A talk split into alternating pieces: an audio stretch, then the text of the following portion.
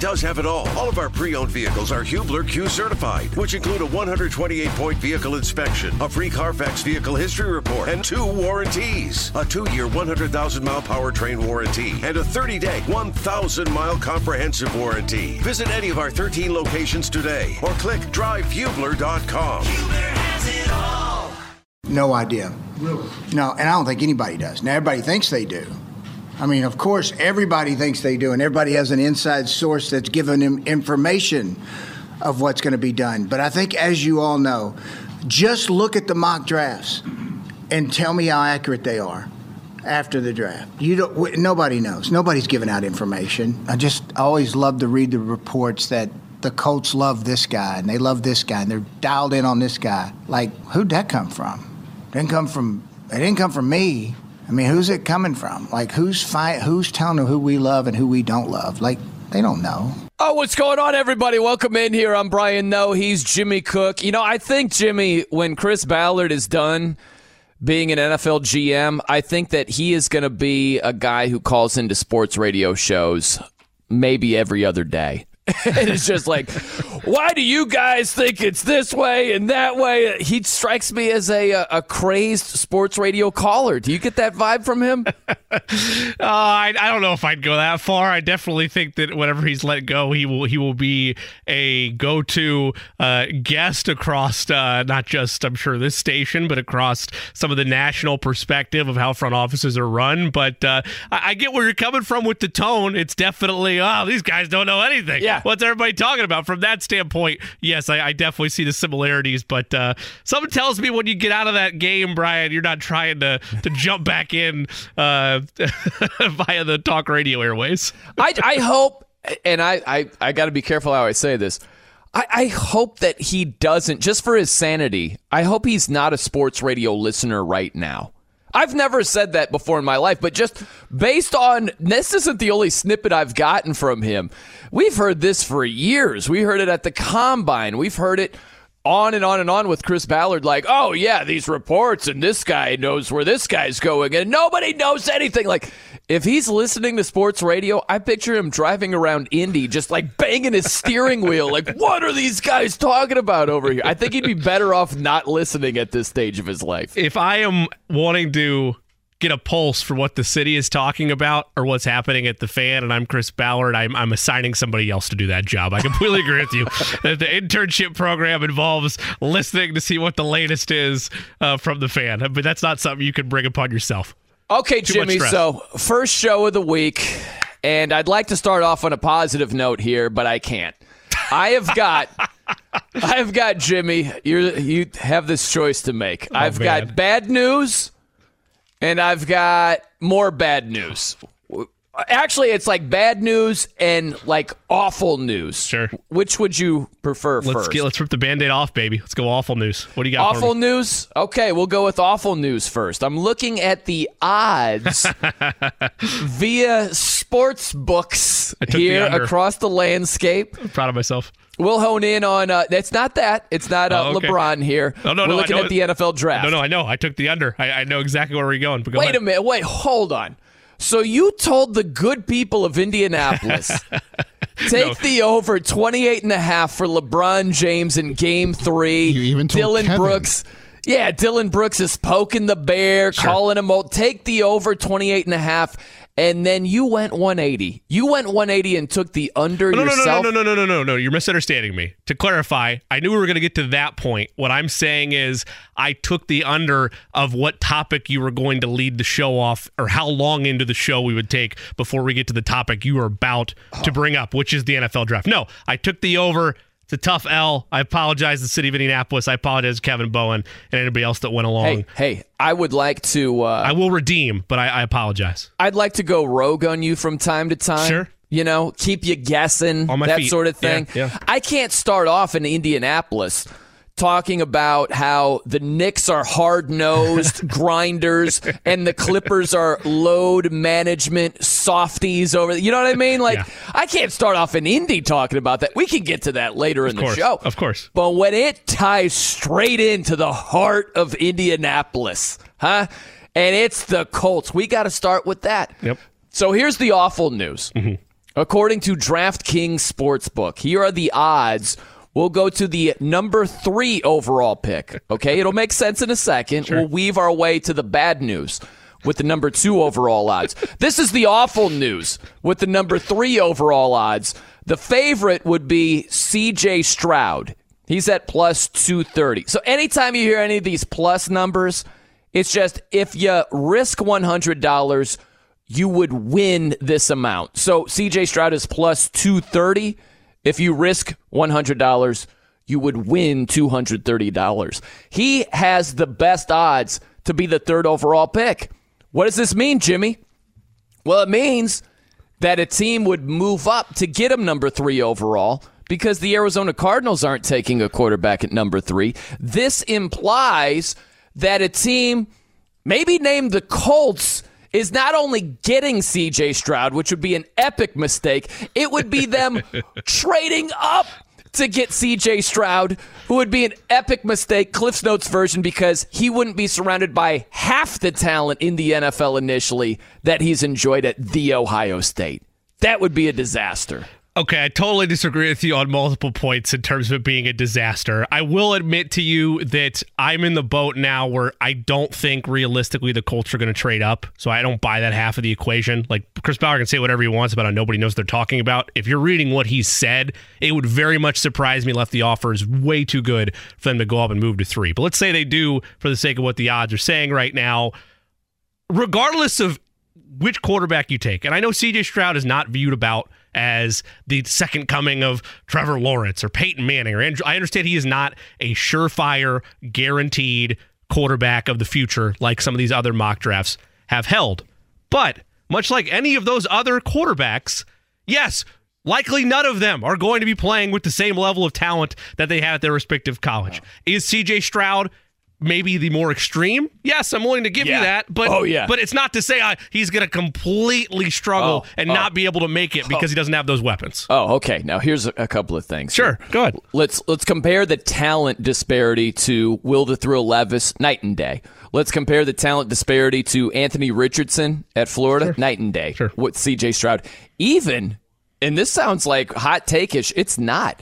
Compare the level of of, of skill players around Bryce Young this past year compared to what CJ Stroud enjoyed, night and day. Not even close. Like uh, Bryce Young's leading receiver in terms of catches last season was a running back, Jahmyr Gibbs. Like CJ Stroud, if you said, "All right, your weapons outside aren't good enough. You're going to have to dump it down to your running back. He's going to be your leading receiver. He'd be like, What? What? He's died and gone to hell. Are you kidding me? Like, he's not used to that at all. So, in terms of supporting cast with the top four guys this past season, it's Stroud by miles compared to the other guys. So it's not the same thing. Okay, hear me out for a second, though. And again, I don't want to bring this comparison in because I need to specify it right away. Mm-hmm. I'm not saying he is the same quarterback as the name I'm about to mention.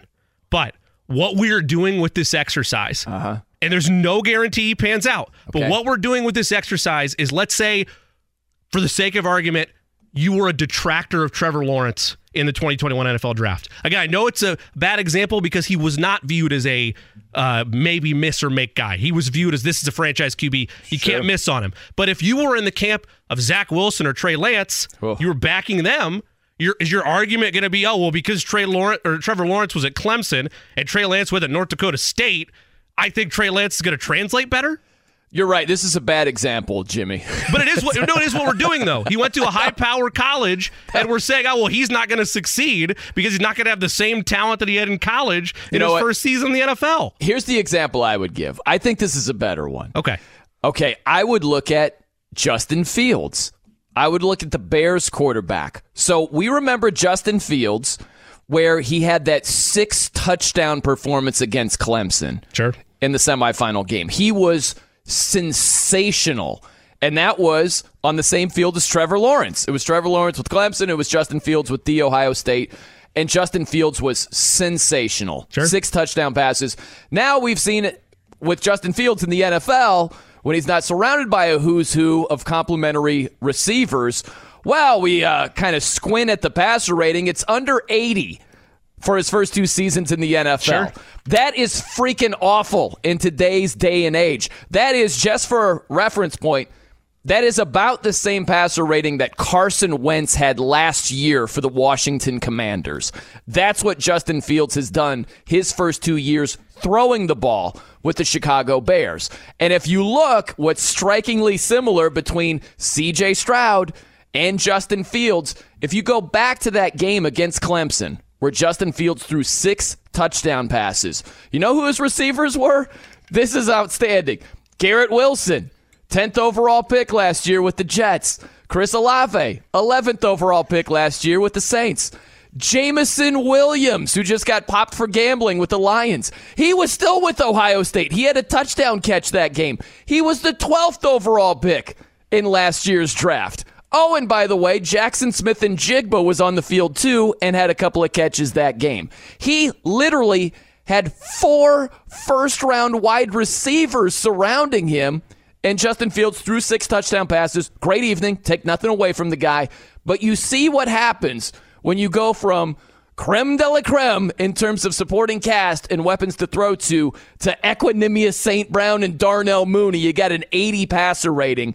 It's going to be culture shock city for CJ Stroud when he's not surrounded by half the talent he's accustomed to. Have you given up on Justin Fields yet? Are you are you done with him? Do you think? No, no, I, I haven't given up on him. But this idea that oh, this guy, look at what he did against Clemson, and look at the uh, the processing speed. Yeah, yeah, yeah. Look at it when you don't have great weapons surrounding him. You understand, though, I'm not disagreeing with your point on that, that there's not going to be a drop back or there's not going to be a regression early on.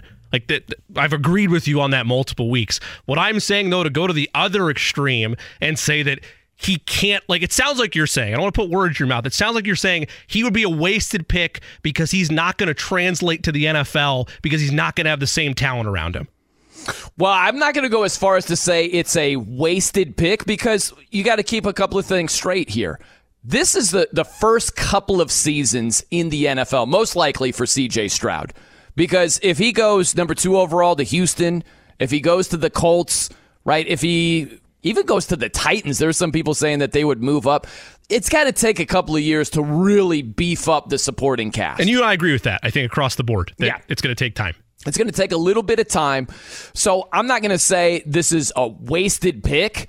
I don't think he's going to pan out. I don't think he's going to be a franchise quarterback. I can't go as far as to say this is bust city. You know what I mean? Like no chance of success whatsoever because we've talked about this. Look at Tua Tagovailoa.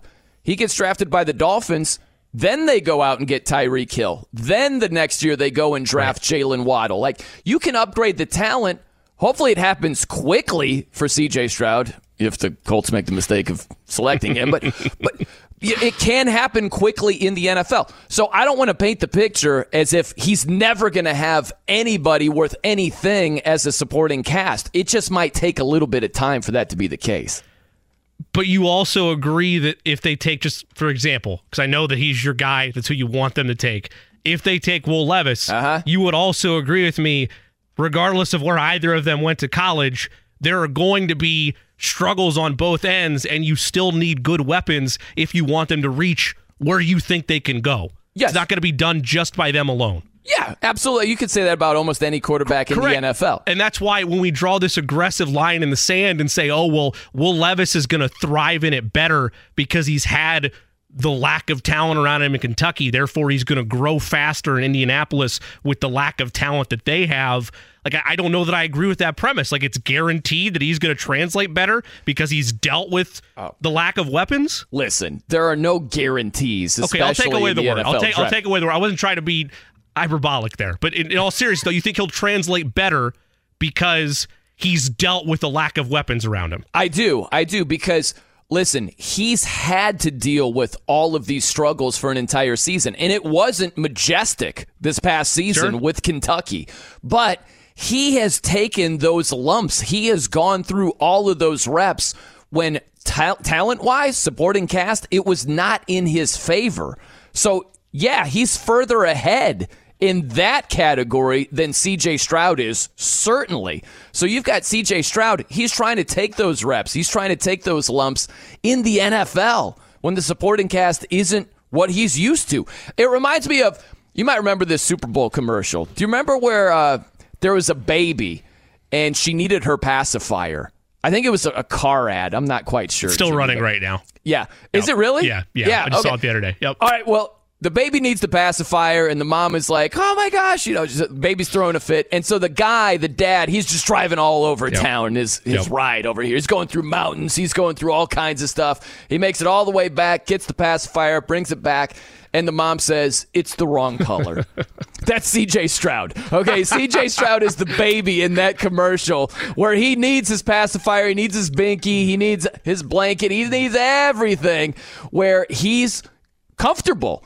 And he's not going to have anything close to four first round wide receivers surrounding him in the NFL initially. Not going to happen. And, and on top of that, not just talent, Jimmy, is I don't see CJ Stroud throwing off platform a lot. I don't see CJ Stroud improvising a whole lot. Like, think about this. When you're surrounded by that type of talent, you don't have to do a lot of things creatively Sure. that you will have to do when you have a worse supporting cast. So, all of those things, I I'm just out. I'm out on CJ Stroud, and I think it would be awful for the Colts not only to draft the guy, but to trade up to draft the guy. I am completely out of that camp. I need to see it from him more on a consistent basis. And unfortunately, he ran out of time, right? Because he's in the draft now. But you poo poo it. I understand why, because the one game sample size. And again, I know he had all the weapons around him, but my la- I was out. I w- clearly I was out on CJ Stroud about I don't know I don't know what week it was, but right before postseason going to start for college football, I was squarely in the Bryce Young camp. And my measurement for him was I need him to ball out. I need him to be absolutely electric against what is the closest thing to an NFL defense you're going to taste at that level, which was that Georgia team last year. And again, I know it's one game, but you know he can do it. He is capable of extending plays. Mm-hmm. He is capable of being creative with those throws when needed. Am I expecting anything close to the type of numbers that he put up if he's the starter week one oh, in his rookie season? Absolutely not. I'm not insane. I, I understand that there's a learning curve in the NFL, A, and B, he's not going to have the luxury of talent around him. But we've been over this time and time again. There is enough for a developmental quarterback or a just a first year quarterback, not a developmental quarterback, whether it's Levis, whether it's Stroud, there's enough of a baseline in that receiver room for growth to happen regardless of who they take. Well, They're in a much better spot in my mind than Houston is right now, for example. Uh, okay. Like whoever goes to Houston for quarterback, I expect them num- their numbers to be near identical to the type of struggles that Justin Fields has gone through his first two years. I really do. Uh, I mean, hey, maybe it's possible. We'll see what they do the rest of the draft. They might get Jaxon Smith and Sure, Jigba. sure. You know, they might make a deal. They might get. Uh, they might make a trade. Who knows what they do and what their roster looks like, wide receiver wise, uh, when we're about to tee it up for Week One. There can be a lot of things that change right there. But also this, it's not just weapons. How about this S2 score? We touched on it a little bit here, Jimmy, but think about this. So the test results are in. This is a cognitive test. Like, how quickly are you processing information? Half the teams in the NFL, 15 of them, sign up for this, the S2 test. The other teams don't care. So it's a mixed bag. Some teams are all about it, some teams don't care. But these are the results according to Bob McGinn. He's covered the NFL for a long time, particularly the Packers. So I'll give you three test results. Bryce Young, 98% out of 99. Will Levis, 93%. That is savant level NFL thinking. Quick, decisive. CJ Stroud, 18%. That is in the toilet, Jimmy. Like this idea of processing quickly, kind of important in the NFL, really important. And so I see those scores with Levis and Stroud and immediately say, yeah, I hear about Stroud being so quick and so decisive on the field at Ohio State when he's surrounded by the talent he was surrounded by. And I hear all this stuff about Will Levis slow to process, slow to read backside pressure. It has a lot to do with what wasn't surrounding him in college. So you got to take that and throw it into the equation as well. And that's fair. We talked about that last week, right? Like, I'm not going to totally dismiss that. That that is a bit disappointing to me to see that, to see a quarterback that, you know, by all accounts does have the ability to process well, do bad on a cognitive test. And I told you last week that that gave me a little bit more resolve to where I'm not going to be, you know, running through the streets with rage if they end up taking Will Levis by the time all the dust settles. but you're right. Uh, it has to be a fair component compared into everything. I do want to pivot for a second, though, and I'm sure you're leading into this. I know we were excited about the draft odds at three, but, th- but th- there's a bigger Oh, yeah. story there, if I'm not Well, mistaken. here's the thing. You know, you chose door number two with awful news, and that would be the Colts potentially trading up to get C.J. Stroud. But I'm glad that you're circling back over here, Jimbo. Is the odds for the number two overall pick? The leader right now is Will Levis at minus 140. the thrill. How about that? Look Will the Thrill Levis. And then you get Tyree Wilson. He's at plus 225. Will Anderson Jr. at plus 350. And CJ Stroud at plus 400. So let's keep it as simple as possible. These are what the odds are telling you. Or this is what the odds are telling you. So if you risk, let's just say you risk $100 on Levis to go number two. If that's the case, you would win about $71. Right. If you risked $100 on Stroud to be the number two overall pick, you would win $400. that is a huge difference between Levis and CJ Stroud. And doesn't this think to you, Jimmy? You're a gambler. Oh, yeah. You ever see a line where you're like, oh, man, that line stinks? I mean, Utah in college football minus three and a half against USC, who's undefeated. What? It's like bet everything you own on the Utes. they know something that we don't. This line absolutely stinks to the high heavens. Think about all these mock drafts, Jimmy. You've got Levis going down to like Tampa at 19, like he's falling out of the the top half of the first round. Yep. And meanwhile, Vegas is like, yeah, he's the favorite to go number two overall. That absolutely stinks right there. So I saw this on Saturday when the odds kind of shifted around Saturday morning, Saturday afternoon, and a couple things with it. Because I, I want to dive deeper into what it means. Let's say Vegas is right, which we've had this debate the last week or so of is Vegas now compromised? Are they victims to the same rumor mill chatter that we have? Or is it Vegas always knows and you should trust what they're mm-hmm. saying? Minus 140 juice for Will Levis. That to me means one of three things. There's three doors available here. Either it's all just the smoke lying season and Vegas is kind of falling to it, but they're, you know, bracing themselves. Not too overly so with minus 140 to, you know, plus 225 to Tyree Wilson. That's door number one. Door number two is that the Texans now all of a sudden really like Will Levis, or maybe they did the whole time and it's just now kind of leaking and they want to take him at 2 mm-hmm. Or number three, a team is going to trade up with the Texans to go get number two, and they want to take Will Levis, which brings the Colts into the equation. And I want to make this clear. I, I tweeted it out on Saturday as well. Okay. There is no world where the Texans Uh-oh. trade Right, yeah. with the Colts. Yeah. And even if there was a world where that happens, the price that it would cost to trade in division to go up to number two, I'll even throw Stroud in the mix. It's not worth any of them in this class to do it. It's Wow. not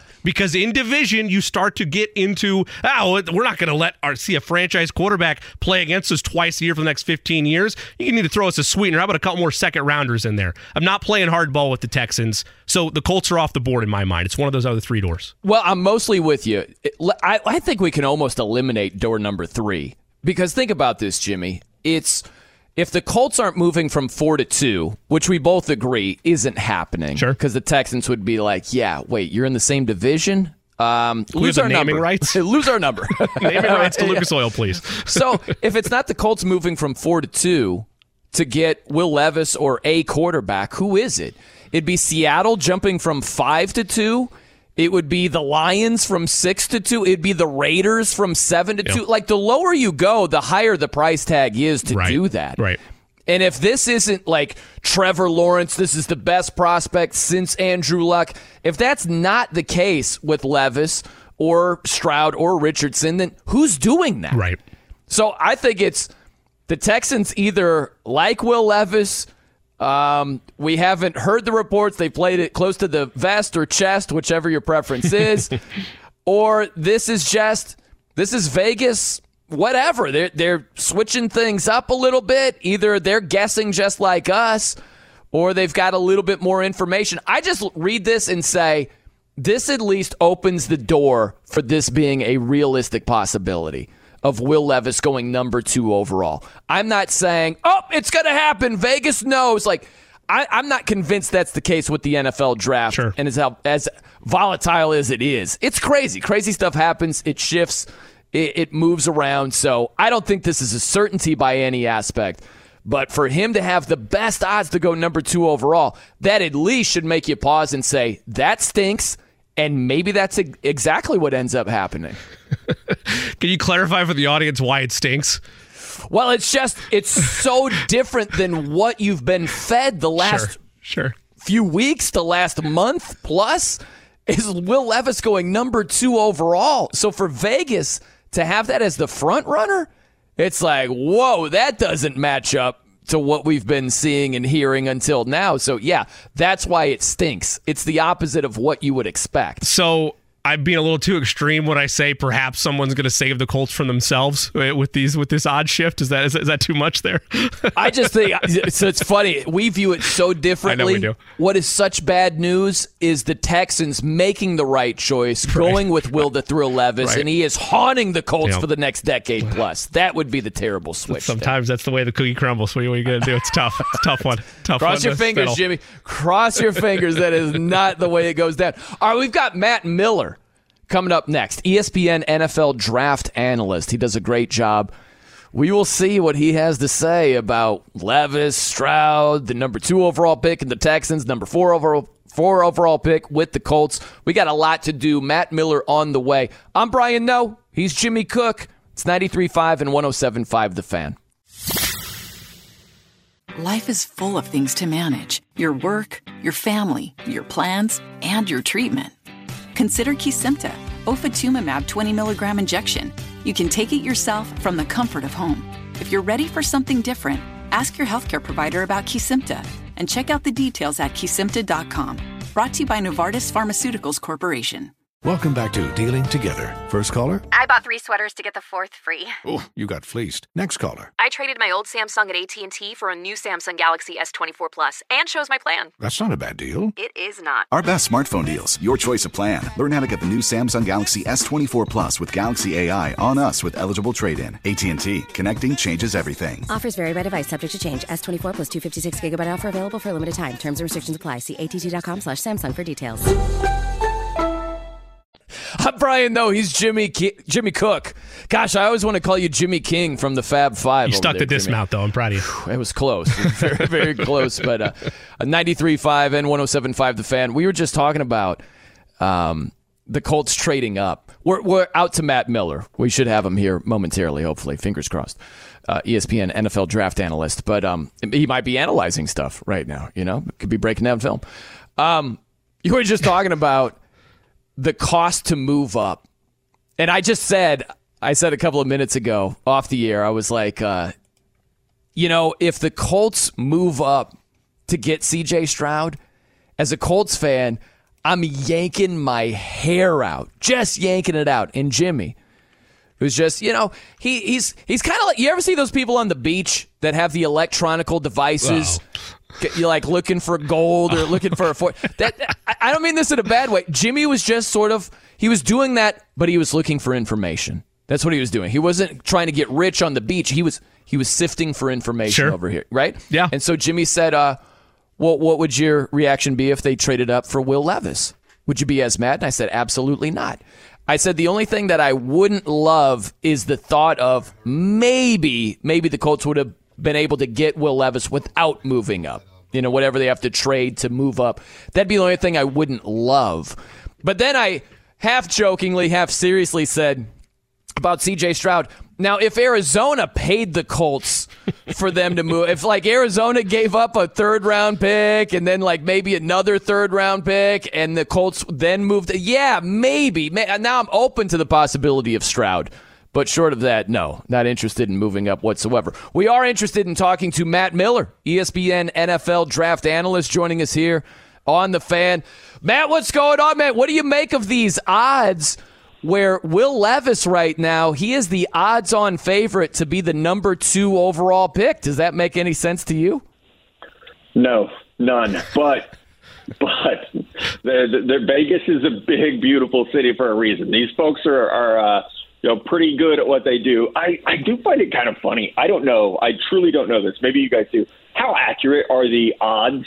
You know, like can we go back to last year and see like you know, was Travon Walker and Aidan Hutchinson felt like everybody kind of knew that was hap- would happen. Did they have Derek Stingley like the first corner off the board over Sauce Gardner, things like that? So I think it's fun. It, it makes the draft fodder a lot more fun, which I directly benefit from as a draft analyst. But uh, I don't know if I.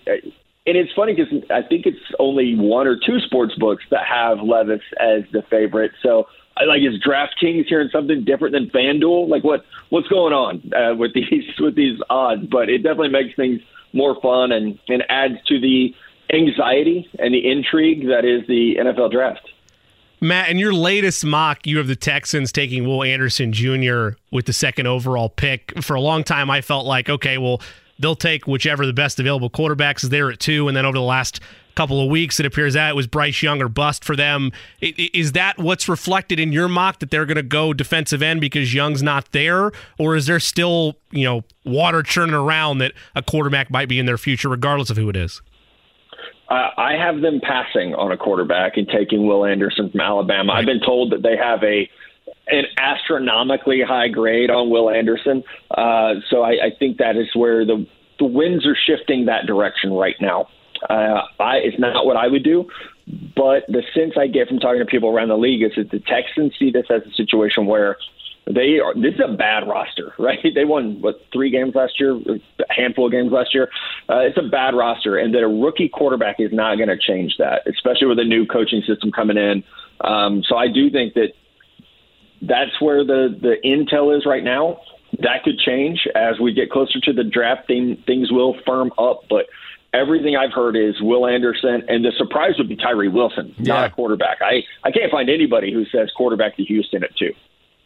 Uh, which would surprise you more? And you might have answered it right there, Matt. Would it be Tyree Wilson being the number two overall pick, or would it be Will Levis being the number two overall pick, which might involve a trade, possibly? What would surprise you more? I think, oh goodness, Levis would surprise me more. Also, and I know like we have to take our own personal rankings out of the equation when we're talking about a mock draft, but I have Levis as my number 30 overall player. Uh, I almost have him and Hendon Hooker almost rated very closely for me. So, not that I'm always right, uh, not that the Texans should listen to my rankings, but that would just be such a huge surprise for me, given that I, I don't know anyone in the NFL who thinks Levis is the second best quarterback in this draft. Matt, on the CJ Stroud side of things, we talked a lot over the last couple of weeks of the you know embarrassment of riches he had, particularly at the wide receiver position uh, over his tenure there. When you look at that and compare it to, let's say, for the sake of argument, he goes to the Colts, the roster they have, how impactful will that be whenever he takes the field? And how hard is that to shape up a receiver room in a span of an off season or two uh, in today's NFL? Yeah, uh, he'll never have a wide receiver room like he had at Ohio State. That's, I think we can safely say that with you know, Chris Olave, Garrett Wilson, Jaxon Smith-Njigba, Emeka Egbuka. Uh, you've got Marvin Harrison Jr. Julian Fleming is their like fifth receiver, and he was the number one recruit at the receiver position in his class. So like their backups were five star recruits. So, you know, he's not going to have that in Indianapolis, uh, but they have good players in Indy. Michael Pittman Jr. is a good player. Alec Pierce is a good player with a lot of upside. Uh, the tight end, Jelani Woods, they drafted out of Virginia last year, is you know, freak athlete with loads of potential. You've got Jonathan Taylor in the backfield. So if, if he goes to the Colts, you know, it's not like you're going to a team that's completely devoid of wide receiver talent. I would argue the Colts have a better offensive framework than the Panthers do. And we we look at Bryce Young and just like, okay, he, he'll just slide in there and, and become a guy. He'll become the starter there and be really good. So I, try to with CJ Stroud. I, we could say the same thing about Hendon Hooker. It's not their fault. Their receivers were good. It's not their fault. They played in a great offensive system. Our job as evaluators is to try to take them out of that scheme and evaluate their traits in a vacuum. You know, how, how accurate are you? What is your arm strength like? What is your processing speed like? And you try to gauge those things the best you can. He's Matt Miller, ESPN NFL draft analyst, joining us here on the fan. I want to circle back to Will the Thrill Levis. You got it number 30 overall, Matt. Like, when you break him down, what do you see that you like? What do you see that you dislike? I liked 2021. I did not like 2022. And I understand mm-hmm. he went through a scheme change. I think sometimes with Levis, he's way too trusting of his arm and his physicality. And I remember watching him last year in writing Carson Wentz. And I, I truly believe there are so many similarities between these two players, even in the mindset of I'm bigger and stronger than you. I'm going to throw this ball wherever I want. I'm going to stand in the pocket. And Levis himself like dealt with injuries, even though he's this, you know, supersized human, you know, who's posing shirtless on social media, uh, even though he's comfortable doing that stuff, he's still he's really been banged up. He had a foot injury that really bothered him this year. He's had uh, shoulder injuries in the past. So I see someone who you've got to speed up your processing. And I thought in 2021 they did a great job with Liam Coen as the offense coordinator of utilizing Levis's mobility to allow him to have some easier decisions as a passer. He wasn't just standing in the pocket surveying the field. They were using him as a mover so that defenses had to play him more honestly, so that teams had to account for that speed. And when that disappeared this past year, man, that really affected his game. And so in the NFL, he's going to need going to need time to operate. He's going to have to speed things up, and hopefully, a team does take advantage of that mobility that makes him a better player. Honestly. Matt Miller, ESPN NFL draft analyst and insider, joining us. You can follow him on Twitter at NFL Draft Scout. Matt, going back to your most recent mock, you referenced the Cardinals and all the smoke around whether or not they're going to try to trade out of that spot and somebody else move up potentially to take a quarterback. I know you mentioned it in your piece, but in your talks you've had around the league, we won't hold you to it. I'm not going to lock you in and send you a text message frustrated on draft night. But at this point in time, still a couple days out, they keep this pick, or do you think ultimately somebody's going to jump up and give them an offer they can't refuse? I'll say someone comes up, but I think the price is going down because there's not. I know Adam Schefter, who is the best in the business at, at information, said six teams have called. Those teams are definitely going to wait and see who's on the board. You're not going to make that trade not knowing who you could select in that spot. But I do think the price is going down the closer we get to the draft because there's you know, there's not going to be as much time to, you know, kind of finagle and, and negotiate. And someone, whether it be the Tennessee Titans or the Minnesota Vikings or the Las Vegas Raiders, I, I do think someone will see Houston pass on a quarterback and say, okay, let's go get our guy. I hope it's the Tennessee Titans because how fun would it be for the Houston Texans to pass on a quarterback, for the Indianapolis Colts mm-hmm. to not trade up, and the Texans get a quarterback – who then has to face those teams four times in one year. That's going to be just the the football drama that's going to come out of that is the stuff that we live for. It's going to be so much fun if the Titans make that move when the other ones wouldn't. Matt, do you think it makes any sense whatsoever if the Texans are saying, "Hey, if we're being brutally honest with ourselves, if Bryce Young goes number 1 overall, we're not convinced about these other 3 top quarterback prospects." How about we go Will Anderson Jr. and we look to maybe Caleb Williams or Drake Maye next season? What do you think about the thought of deferring to the second half, if you will, and looking to the 2024 draft to go QB? I think a lot of teams are doing it. Uh, the Atlanta Falcons say they're riding with Desmond Ridder. The Washington Commanders say they're riding with Sam Howell. You know, we've got a lot of other teams that are, you know, Geno Smith had a great year, but, you know, Geno signed to a deal where you could get out of it. Jimmy Garoppolo signed to a deal that you could get out of. So I think teams are wisely saying, let's see what we can do this year. Let's see what we got. And if it doesn't work out, we'll get a guy next year. And for the Texans, because that roster is so, so just talent deficient right now, outside of, you know, left tackle Laremy Tunsil and some guys in the secondary, it does make sense to say, you know what, let's, let's try to build the team first and add the quarterback second. And maybe we can get by with the Davis Mills and Case Keenum in this scheme for a year, and then next year, if it doesn't work out, we've got Caleb Williams, we've got Drake Maye.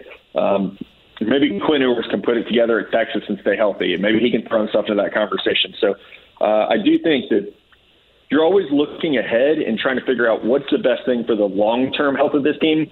Is it throwing CJ Stroud out there with with no receivers and a bad defense, or is it getting a receiver, building up the defense, and then getting a quarterback next year.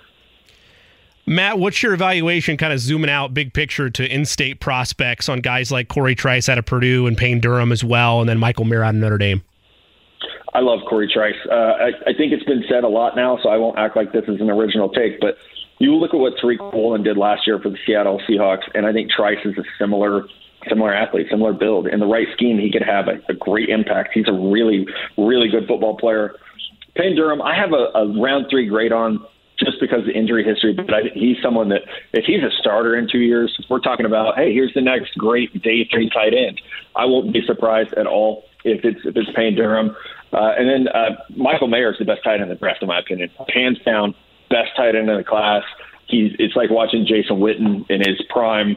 I think a smart team, like maybe it's the Dallas Cowboys, will see that and say, "Hey, we'll take that." That's a, that's what we've been missing. So um, a lot of good, got a lot of good players out of there. I'm a I'm a huge Charlie Jones fan. Charlie Jones is one of my favorite players in the draft. So uh, as far as the Purdue guys go, Trice I think will be the first one drafted, but uh, Charlie Jones is my dude. I think he's going to be a really good NFL player. He sounds like a country artist in the making, does he not? Charlie Jones, kidding me? Right, right. yeah, yeah, he does. Hey, backup maybe, career. Maybe he's got a second career waiting Yeah. in the wings. You know, Matt, I am fascinated by the curveball, right? If you look at the NFL draft, top five picks, maybe even top 10 picks, something that you're not going to necessarily throw on your mock draft, but you're like, don't be shocked if it goes this way. And a lot of people might not see it coming. What would be on your list? Oh, I have one. I have one ready for you. Uh, the New York Jets drafting Jaxon Smith-Njigba. So I'm not saying it's going to happen. I didn't put it in my mock draft, but that, that I keep hearing like, hey, the Jets have done a ton of work on JSN. They don't necessarily need another receiver, but if you compare Jack- Jaxon Smith-Njigba with Garrett Wilson again, uh, and if you do get Aaron Rodgers, holy crap, that offense is going to be a ton of fun to watch. I love that. I love that. Yeah, we'll see if that uh, ends up happening. Matt, great stuff, bud. Thanks for spending some time with us, and uh, we hope you enjoy the draft as much as we will. Thanks so much, guys. I'm looking forward to it. Thanks, Matt. Absolutely. Matt Miller, ESPN NFL draft analyst here on The Fan. I feel like I, I should have been fully descriptive right there at the end, Matt. Like, we hope you enjoyed as much as we will, assuming the Colts get Will Thrill Levis and not CJ Stroud. I feel like I needed to clarify, and I just didn't based on uh, time constraints. You know what? I, I got to tip the cap to you, though. You're, you're a pros pro. You, do you want to know why? You're pros pro because a, a, a lesser host could have tuned out that conversation right away when he said that he had Will NyQuil Levis as the 30th best prospect 30th? off his board. Number 30. I, how many follow up questions were there? Like, who are the guys ahead of him? Like, who, right? Wow, 30th overall. That is that is amazing. We got to talk. He did mention one name and the odds shifting dramatically last year and we might see something similar this year. We'll pick up where uh, Matt left off right around the corner. I'm Brian Noe, he's Jimmy Cook. It's 93.5 and 107.5 The Fan. Life is full of things to manage your work, your family, your plans, and your treatment. Consider Kesimpta, ofatumumab 20 milligram injection. You can take it yourself from the comfort of home. If you're ready for something different, ask your healthcare provider about Kesimpta and check out the details at kesimpta.com. Brought to you by Novartis Pharmaceuticals Corporation. Welcome back to Dealing Together. First caller? I bought three sweaters to get the fourth free. Oh, you got fleeced. Next caller. I traded my old Samsung at AT&T for a new Samsung Galaxy S24 Plus and shows my plan. That's not a bad deal. It is not. Our best smartphone deals, your choice of plan. Learn how to get the new Samsung Galaxy S24 Plus with Galaxy AI on us with eligible trade-in. AT&T. Connecting changes everything. Offers vary by device, subject to change. S24 plus 256 gigabyte offer available for a limited time. Terms and restrictions apply. See att.com slash Samsung for details. I'm Brian Noe, he's Jimmy Cook here on the fan. I'll tell you what, man, this backup computer is going to be the death of me, Jimmy. This is uh, this is just unbearable over here. It's really rough. Uh, I know it's first world problems, but my uh, best computer it had some keyboard issues. Like it would just double up letters or the space bar. Or it was driving me crazy. So I went in, took it in to get it fixed. So I'm on my backup, backup, backup, backup computer straight out of 2011 Ooh. And yeah, for the last couple of minutes, I was just trying to grab some audio from Spotify. Yeah, failed mission. three, three plus minutes or whatever it was. Couldn't even open Spotify on this computer. Is what ended up happening right there. You know how my stupid mind works, Jimmy? This is what I was doing. Sure. So Cory Trice, the uh, cornerback out of Purdue, it reminds me of Obi Trice, right? He's a rapper. you know the Eminem song Sure. "Without Me." Yes. And uh, it- he starts off. He's like Obi Trice, real, name, no, gimmicks. Yep, yeah. yep, yep, I'm thinking Cory Trice, real game, no gimmicks. Okay. Huh? What do you think about I love that? It. I love it. Yes. All I would have for it. gotten you the audio, but uh, yeah, again, failed mission with this. Maybe by a Thursday show, I can grab that audio for him. I believe in you. Yeah. How about this? Put it on Um, a floppy disk. I know. Remember, like the zip discs? That was like Yeah. a game changer, right? there. so Matt Miller, ESPN NFL draft analyst, we just spoke with him, and he mentioned a name that I thought was really interesting: Derek Stingley Jr. So you go back to last year's draft, three weeks before the draft, Jimmy, his odds to be the number three overall pick, one hundred to one. He is a long shot Man. three weeks before the draft. Then, as we ramp up the week of the draft, his odds change dramatically. I think he ended up being the favorite to be the number three overall pick at minus money, right? Like you could went from 100 to 1 to like, I don't know, minus 130, minus 160, depending on when and where you got it. But I'm just applying that to this year's draft. Could we be seeing something similar? Either it's Will the Thrill Levis at number two overall. That's what the odds have you believing right now is he's at minus 140. He was nowhere near being the number two overall pick for most of this process. And now on the doorstep, the leader odds wise, it just it makes me wonder if it's Will going two overall or it's somebody else. Is there going to be a Derek Stingley Jr. type fast riser in this year's draft? I'm fascinated by that. I want to find that just as much as you do, but if you're in the camp to not get quite 100 to 1, but get some solid value there, if Yeah. it's true what Matt said, which is that Will Anderson Jr. is generationally high on the Texans draft board, he's plus 350 if you're treating all this as smoke. There's great value to be had there. It's not to say that maybe they don't trade back, but if they have him that high, Brian, you brought it up earlier. Where's the pathway to still getting him and trading back? I don't I don't see it because Arizona's likely going to take him. And even if they don't, even if they decide to go Tyree Wilson instead, okay, the Colts don't. Is Seattle going to make that move with you to get up to two? And if you go beyond Seattle, Yeah. he's likely not going to be there. Right. No, that's how I see it also is really ask yourself this. Do you see a team like Seattle going from 5 to 2 for any of the remain, remaining quarterbacks or the Raiders going from 7 to 2? For, did they believe in Will Levis that much or CJ Stroud that much to go from 7 to 2? That's a big jump, Jimmy. Sometimes I'll see this with the Titans. This has been in a handful of the mock drafts, which is the Titans trading with Arizona. So they would move up from 11 to 3. Uh, that's a bigger leap than, say, uh, you know, uh, Seattle going from Right. 5 to 2. I, it comparable, right? Like we all understand the way it goes with moving up that that high to get specifically a quarterback. It's going to be a hefty price tag, but which do you think would be greater? Do you think it would be Seattle going from 5 to 2 or would it be the Titans going from 11 to 3? I mean, that's almost the same thing as what the Niners did for Trey Lance Yeah. Going from 12 to 3. The Titans would have to go from 11 to 3.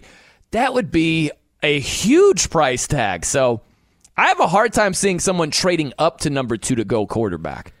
I would actually take, and I do too. I don't think it's going to happen in somebody trading up to go get a QB at two, but I would think that the Titans would probably be just edging out the Texans in terms of larger price tag, go to two to go to three. And I'm going off the scenario you laid out. If it is consensus knowledge at that point that the Texans wants Will Anderson Jr., hmm. and in theory, he could maybe still be there if somebody's moving up to three. If I'm Seattle, I'm using that in my negotiations. Look, this is who you want. we're your last stop, baby. There's nobody else that you can trade with to make that move to get your prized defensive prospect that you want. So no, we're not giving up that extra third round. Are you kidding me? And then maybe it, at that point it becomes either an even price tag between two and three in that scenario, and the Titans are still having to trade up more because, like you said, they're further down in the draft. Why do we rule out Jalen Carter to three so much? Like we've no, haven't really considered that at all. Like Sure. he's Yeah. a he's a generational type defensive tackle, Sure. and a lot of these top defensive tackles in the NFL now they come with baggage. So it's like that's like the one Yeah. position. It's like okay, if he's got a little a little problem on the criminal side of things, like that's okay because like he, he we need him to have that kind of personality. No, I hear you. And think about Quinnen Williams from Alabama. He went number three overall to the Jets, and he's been an absolute baller as a defensive tackle. So Great value there, by the way. yeah. If you're looking for that, Brian, if you're looking for a swing, that's plus three thousand right now. If you think the Texans would go that way, or I guess he said the the the uh, Cardinals. So if you're Cardinals. going to three, we'll zoom down real quick. You're looking at about plus fourteen hundred. So still not, a bad lottery ticket. 14 to 1. That's like going Yo 11 playing craps, you know? Hit on Yo 11 playing craps the other night, Jimmy. Saved our night. Saved our night. Play, we don't do it very often, but my girl and I, we went and go played electronic craps, and it was a bad night. It was bad. We played the field for like a, a couple of times for 20 bucks. Didn't work out. Are you a craps player at all? Not really. No, I'm not. No, Uh-uh. no. Okay, if you play the field real quick, uh, craps lingo here. So you get a bunch of numbers. You get uh, two, three, four. You get 9, 10, 11, 12. So if it's either a high or a low number, you're in. You're in. Only a five, six, seven, or eight costs you. You know. Yep. So it's like we get 10 numbers or 10 combinations, the house gets 11. Pretty close to even. So we did that a couple of times, didn't work out. We're down to our final $10, Jimmy. And uh, I went five bucks on the field, five bucks, yo 11 at 16 to 1. yo 11 saved our night. We just walked off. We're like, we're out of here. We're freaking out. Well done. Well done. We take those chips and run. Good work. Yeah, so that's Jalen Carter at number three overall to the Cardinals. Uh, real fast, by the way, props to Houston. You talk about playing it close to the vest or chest. We don't know what they're going to do. You've got people saying, oh, they're definitely going quarterback. The next person, oh, they're definitely not going quarterback. Vegas is saying they might go Will Anderson. uh, they might go Will Levis, right? Like, props to them for not giving any real indication what the heck they're going to do. It's wild what's going on in Houston. Maybe there is some competency there after all. Tip the cap to him. Tip the cap. Maybe a little bit. All right, coming up next, Dan Devine. He writes for Yahoo Sports, covers the NBA. We have got layers and layers and layers of stuff to get to NBA playoffs wise. We'll have some fun with that. I'm Brian Noe. He's Jimmy Cook. It's 93.5 and 107.5 The Fan. Life is full of things to manage your work, your family, your plans, and your treatment. Consider Kesimpta, ofatumumab 20 milligram injection. You can take it yourself from the comfort of home. If you're ready for something different, ask your healthcare provider about Kesimpta and check out the details at kesimpta.com. Brought to you by Novartis Pharmaceuticals Corporation. Welcome back to Dealing Together. First caller? I bought three sweaters to get the fourth free. Oh, you got fleeced. Next caller. I traded my old Samsung at AT&T for a new Samsung Galaxy S24 Plus and chose my plan. That's not a bad deal. It is not. Our best smartphone deals, your choice of plan. Learn how to get the new Samsung Galaxy S24 Plus with Galaxy AI on us with eligible trade-in. AT&T. Connecting changes everything. Offers vary by device, subject to change. S24 plus 256 gigabyte offer available for a limited time. Terms and restrictions apply. See att.com slash Samsung for details. I'm Brian Noe. He's Jimmy Cook here on The Fan. Want to welcome in Dan Devine, senior NBA writer for Yahoo Sports. And I, you know, just give me a little grace here, Dan. We'll get to the NBA in a second, but I can't help it. I can't help it. Eddie Garrison, who's on the ones and twos, he played some Van Halen just there. And I have to know, Dan, are you team David Lee Roth or are you team, what's the other, what's that hack? Um, Sammy Hagar. My bad. Way Sorry, to Dan. not, way to not show bias there. Good Is job. Is it Sam or David Lee, Dan? I mean, honestly, it's an insulting question that you would even ask me. It's uh, David Lee Roth was was the the heart and soul of the band, and then everything after that was no longer Van Halen. Boom, Dan, you crushed it right there. Absolutely what I was looking for. I just wish Dane, Dane Fife was here, who does the show occasionally. And he's Team Sammy. Can you believe that, Dan? It's, I find it objectionable, and I don't I don't know Dane, uh, Fife. I'm sure he's a wonderful guy, but that opinion is uh, is, is objectionable. I, I have significant problems with that. Absolutely, man. Well, hey, um, You know, I, serious basketball question. Which player is playing the victim role better? Is it is it Dillon Brooks who says it's the media's fault that I got ejected, or is it Draymond Green who stomped on Sabonis and said, "Hey, hey, don't don't hold my leg, and I won't do that"? Who plays the victim card better? See, I think this is one where it really depends on your lens on the question. I think Dillon Brooks basically uh, adopting the nickname Dillon the Villain since he was at Oregon, and then coming out and saying the media has made me a villain. The, the fans are painting me as a villain. Dude, this is your brand. It is the brand you adopted. It is the one you have courted all season, all, not even all season long, all career long, uh, and then to throw you to throw the rock of of uh, calling out LeBron James and then hiding your hand the way he did uh, is it, it, it, I'm a, I am generally speaking a Dillon Brooks guy. I think teams need somebody who is going to like go try to lock up the best player on the other team and get in their kitchens and try and you know make an impact without scoring. Dillon Brooks took that to a new level though by missing basically every shot he took and then getting himself run from an embarrassing game and then not talking about it. So he's playing the victim role well. The one who's doing the best with it though is Draymond because he actually came back and made an impact. He made a serious impact in game 4 to get them back to, to level in that series because this is what who Draymond Green has been. There's all the issues that people have with him for a wide variety of reasons, many of them justified. But you cannot argue with the impact he makes on the defensive end, and you saw that uh, in a lot of situations late in that tight game to get them to a game five. Dan, I'm not sure how much you sprinkle into the gambling waters, but I made a, a, proclamation on Friday with extreme confidence that because of all this Dillon Brooks nonsense, LeBron was going to go off for somewhere in the neighborhood of 30 points. Uh, we had a couple guests that came on. They asked me for a lock. It's Like, that's it. Place it there. Didn't happen. Uh, I've, I've, made my apologies. I, have had that had that moment uh, for a bad beat for me moving forward now i'm confused. Are the days gone where i can confidently bet a 27 and a half or 28 and a half for lebron james in a postseason game or is it just this series so I, the the extent that I get into the gambling waters is that my editor has told me that I am like unders fuel. I was at uh, I was at bo- the both of the Sixers Nets games and both of the uh, Knicks Cavs games this weekend here in New York. I was just went all four days, and I think I hit the we hit the under every time because my presence is like a cooler. so that that's as far as I, as far as I contribute to it. So apologies to everybody who had the overs. Um, as far as LeBron, I mean, this is it's the culmination of kind of a slow walk that we've been seeing and people have been writing about and talking about. I've you know put my two cents into it over the years as well. Like yes, the production is still great. The, you know, he's able to crank it up when it's called for, when he needs to, but it's not always there when he wants it, and it's it's not there at like an easy twenty-seven, seven, and seven like it used to be. That was kind of the whole point of getting Anthony Davis, right? Of, of, being able to have somebody else who can slide into the number one role. And where at the start of the last few seasons, LeBron's talking about like, yeah, he's we're going to play through him. He's the number one guy. And when he's available and when he's locked in, he can certainly play like that.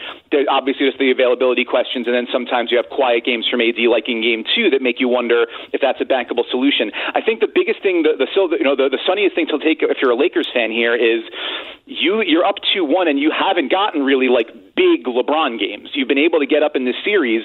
You know, Austin Reaves, AD pick and roll, uh, Rui Hachimura making shots, bringing them home in game one. Uh, game one, they obviously blow the doors off the first quarter of game three, and they're kind of off and to the races from there. But LeBron has been able to kind of coast his way through the first three games, and I think if you come to a point where you need more from him later on, hopefully there's more in the tank because he hasn't had to exert himself so much so early. He's Dan Devine, senior NBA writer for Yahoo Sports, joining us here on the Fan. How about Kawhi Leonard, man? It's I'd love to see the guy out there, and he was sensational in game one. He went for what, 42 minutes in game one, then two nights later went for 39 minutes, and now we haven't seen him since. Out games three and four, going to be out for game five.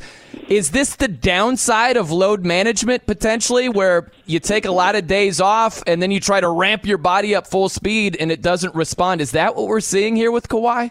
I mean, listen. The the the the, the next time I have uh, uh, real grand insight into what's going on inside Kawhi Leonard's body would be the first time. But I, I think the, the concern I'd have with with that is I don't know that you can paint load management as a strategy with that brush. This might just be a very specific case, like a the curious case of Kawhi Leonard as an individual, because as you saw, you know, or that Ty Lue said after Game One when Kawhi went off, this is what we've been sort of saving up for. The whole mm-hmm. point was to save up for this, um, and then you know you, you find out after uh, you know find out after that, like he or after Game Two, he tweaked it in Game One, but they don't really say anything about it.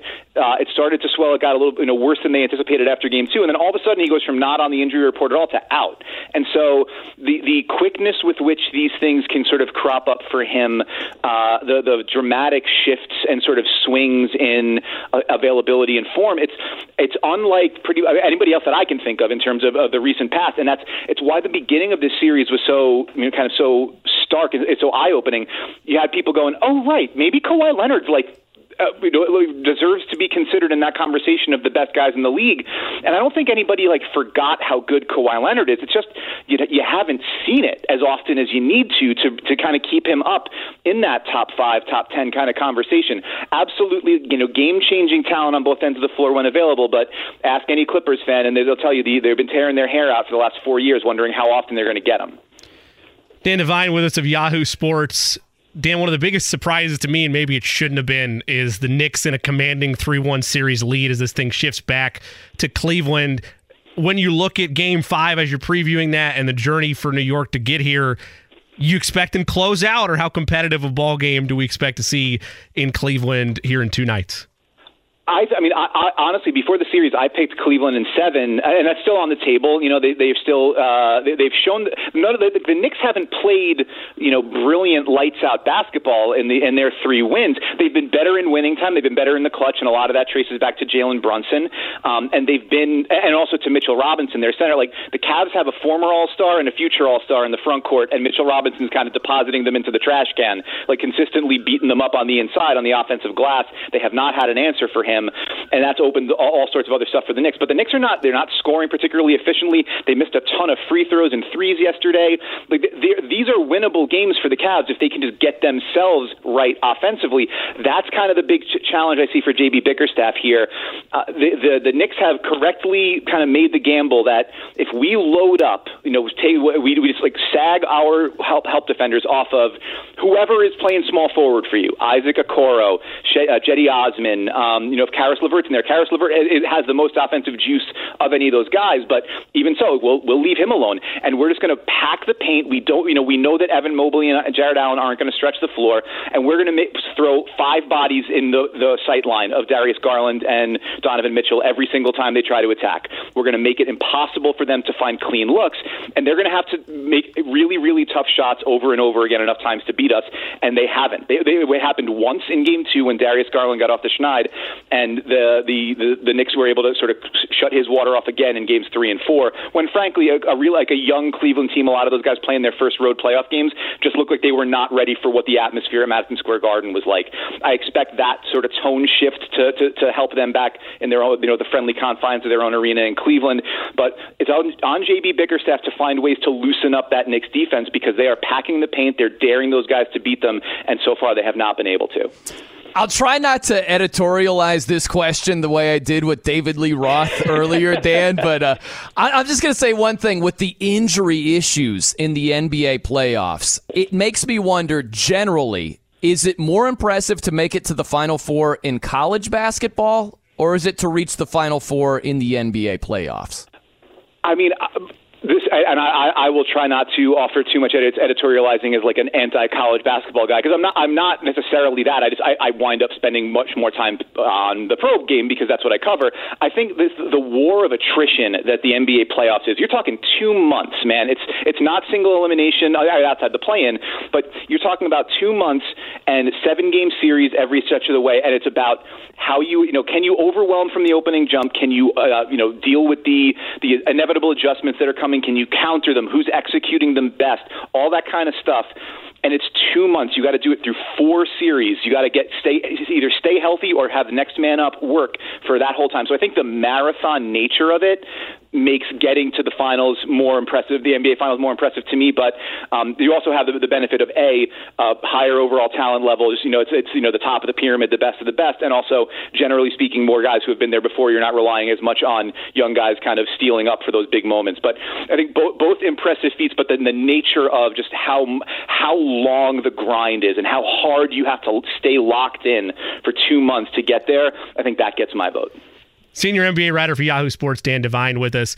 Dan, is there anything more just emblematic of the blindness of fanhood than a Wolves and seven chant breaking out after Minnesota should have beaten the Nuggets twice in that game? Listen, man, I have no sh- I have no shade for Wolves fans. They have not had a whole lot to cheer about Yeah, for twenty fair. odd years, right? Like, it's why I was not one of the you know pearl clutchers tisk tisking Pat Bev when he jumped up on the scorers table after the play-in win last year. If you get some joy in this this uh, dangerous world, you got to hold on to it with two hands and celebrate it. So, no, listen.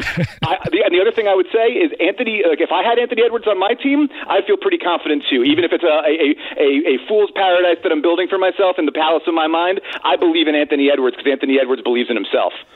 Do you feel uh, more optimistic about the Suns moving forward in the playoffs or more pessimistic based on what you've seen against the underhanded Clippers? I think the danger for them is just like the minutes loads tick tick ticking up, right? So I think I, I guess I would shade towards pessimism. I'm a glass half empty guy generally, but you're, if, if you're if you need you know whatever it is like 90 minutes uh, every couple of game every every game for, from both Devin Booker and Kevin Durant, and you kind of can't survive without those guys in the in the like mid to high 40s. That's going to be really tough over a long period of time. You know, you don't want to doomsay and and get uh, you know too too uh, you know too too nervous about injuries, but Kevin Durant has had a wide variety of lower leg injuries, and, and you know th- this is you know the more minutes you play, the harder it is to stay healthy. Devin Booker earlier this season, hamstring and groin stuff, soft tissue stuff. Like the longer, the more you play in a uh, sort of a condensed window where it's games every other day. They're going to have you know, and these as these series get into the middle parts, you got travel every other day. If they go longer, um, and th- that seems to me like a recipe for disaster. To say nothing of you know 38 year old Chris Paul, who you know we know what his his postseason injury history looks like. So the play on the court, the way the offense has, has been clicking basically ever since they got Durant on the floor, uh, and the way they've been able to answer a really spirited charge from a Clippers team that's like throwing the whole kitchen. You know, Ty Lue was throwing the kitchen sink at the, uh, at, at Phoenix, is trying to get uh, back to a place where it's level, and then maybe he gets one of his guys back. But um, I think you have to feel really confident about what the Suns have shown with their with their main guys on the floor. You just really, really wish they didn't have to keep those main guys on the floor so much so early. Dan, what's been your takeaways to this point, and what are your expectations moving forward for Warriors Kings as things head back to Sacramento? Oh man, I expect I expect Mad Max Fury Road. I expect uh, war, war rigs and a flaming guitar and everything, like the loud, you know, loud music constantly. It is. It's lived up to the billing. The, you know, the Kings. Everyone was saying, you know, like if you're coming in, you know, uh, a, uh, an underdog in round one, you want the Kings because they haven't been there before, because their defense is shaky, because they're not going to be able to play fast in the playoffs the way they've been all season. And the Kings have said, you know, forget about that. We are going to do exactly what we do and be exactly who we are. And De'Aaron Fox has looked like an absolute star. Like no, no more asterisks or qualifications necessary. He is going head to head with Stephen freaking Curry and not blinking. So I think you know the, the idea that obviously the, the the the Warriors strike back in games three and four. There's that. I think there is a sense that well, over a long series, the impact of Golden State's a ability to crank up on defense, and they're just like the championship medal that those guys have. The the list of uh, accolades that they've, they've accumulated, all the big moments they've been in together, and the way they know how to sort of squeeze and close is going to come to fruition. And that may well be, but I think they're going to have to beat the Kings. The Kings aren't going to give it up. They've shown they, they've shown enough through these first four games to believe, for us to believe that they're for real, and that the, the Warriors are going to have to throw the knockout punch. They're not just going to fall down on their own. Hey, man, awesome stuff today, Dan. Really appreciate your time. And I love you even more that you're Team Dave instead of Team Sammy. There's only one team to be on. And uh, thank you so much for having me, guys. Take care. Thanks, Dan. Are you too? Dan Devine, senior NBA writer for Yahoo Sports. That was really well done. And by the way, I said the underhanded Clippers. I meant shorthanded Clippers. Underhanded would be incorrect. Would it not be, Jimmy? Probably. Yeah, I got what you meant, though. Technically, you got it. Uh, I, I, felt think like you meant undermanned. undermanned, shorthanded. I combined the two, Eddie. Is what I did right there. I felt like Chris Farley. Remember when he did those skits and he's like, stupid, stupid, dumb, dumb question, stupid. That's how I felt. I don't like to script my stuff, you know? It's more off the cuff. Sure. Uh, the way it's worded, at least. And every now and then you get underhanded instead of shorthanded. It's not going to be gold. It's not going to be perfect, but really well done. And how about that? He's not only on the correct side with Team David Lee Roth, he's on the correct side that it's more impressive to reach the Final Four in the NBA playoffs than it is college basketball. I'm not saying it doesn't matter in college basketball. Of course it does. It's a feat, it's impressive. But it's just weird how it's so widely adored and celebrated. And the NBA playoffs, it's like, yeah, shrug your shoulders. You made it to the conference finals, great, but did you win a championship? That's all we care about in the NBA. And it's harder to get to that stage in the NBA. It's crazy to me. I've never disagreed with you on the idea that it's harder to get there in the NBA. It naturally is based on the way that the playoffs are built. It's a seven game series. In theory, the best team should win out more often than not. That's why it's not a single elimination tournament outside of the uh, the play in tournament, which doesn't even count towards the regular playoffs. That's a whole other conversation for another day. That being said, he did not, and that's why I didn't ask a follow up because, you know, he said some stuff I agreed with and, you know, I don't really disagree with much of what he's saying, but I didn't follow up to put him in a spot of how much do you devalue the Final Fours like one Brian Noe did last March. I wanted to let that go and, and, and Hey. move about my day. Hey, now here's the thing. There's some nuance to it. So I've never said that reaching the Final Four in college basketball doesn't matter. I've never said that. I don't believe that to be the case. I just think that the admiration and the utter rose petal throwing goes above and beyond the actual accomplishment. That's all. That's I think it's overrated. That word overrated is a trigger word, and I think it's misunderstood quite a bit. I think it's confused for like if you say Lamar Jackson is overrated, which he is, a lot of people interpret that as you're saying Lamar Jackson sucks. And that's not true at all. It's just that the reputation is much rosier than the reality. Sure. You know what I mean? And that's how I believe it with the Final Four. It still is impressive to get there. It's single elimination, Jimmy. You don't bring it in one particular game, See ya. you're probably going home. Yep. You're done. And so, yeah, it's impressive to get there, but man, it is just the drool factor is on. You me- you ever see Spinal Tap? Like these amps go to 11. Like the drool factor is on 27 when it goes on a scale from 1 to 10. It just, it's above and beyond for me. But how about this? You mentioned the Kings and Warriors. How interesting is it that we hear about the experience factor with the Warriors, huh? They've been here, they've done that.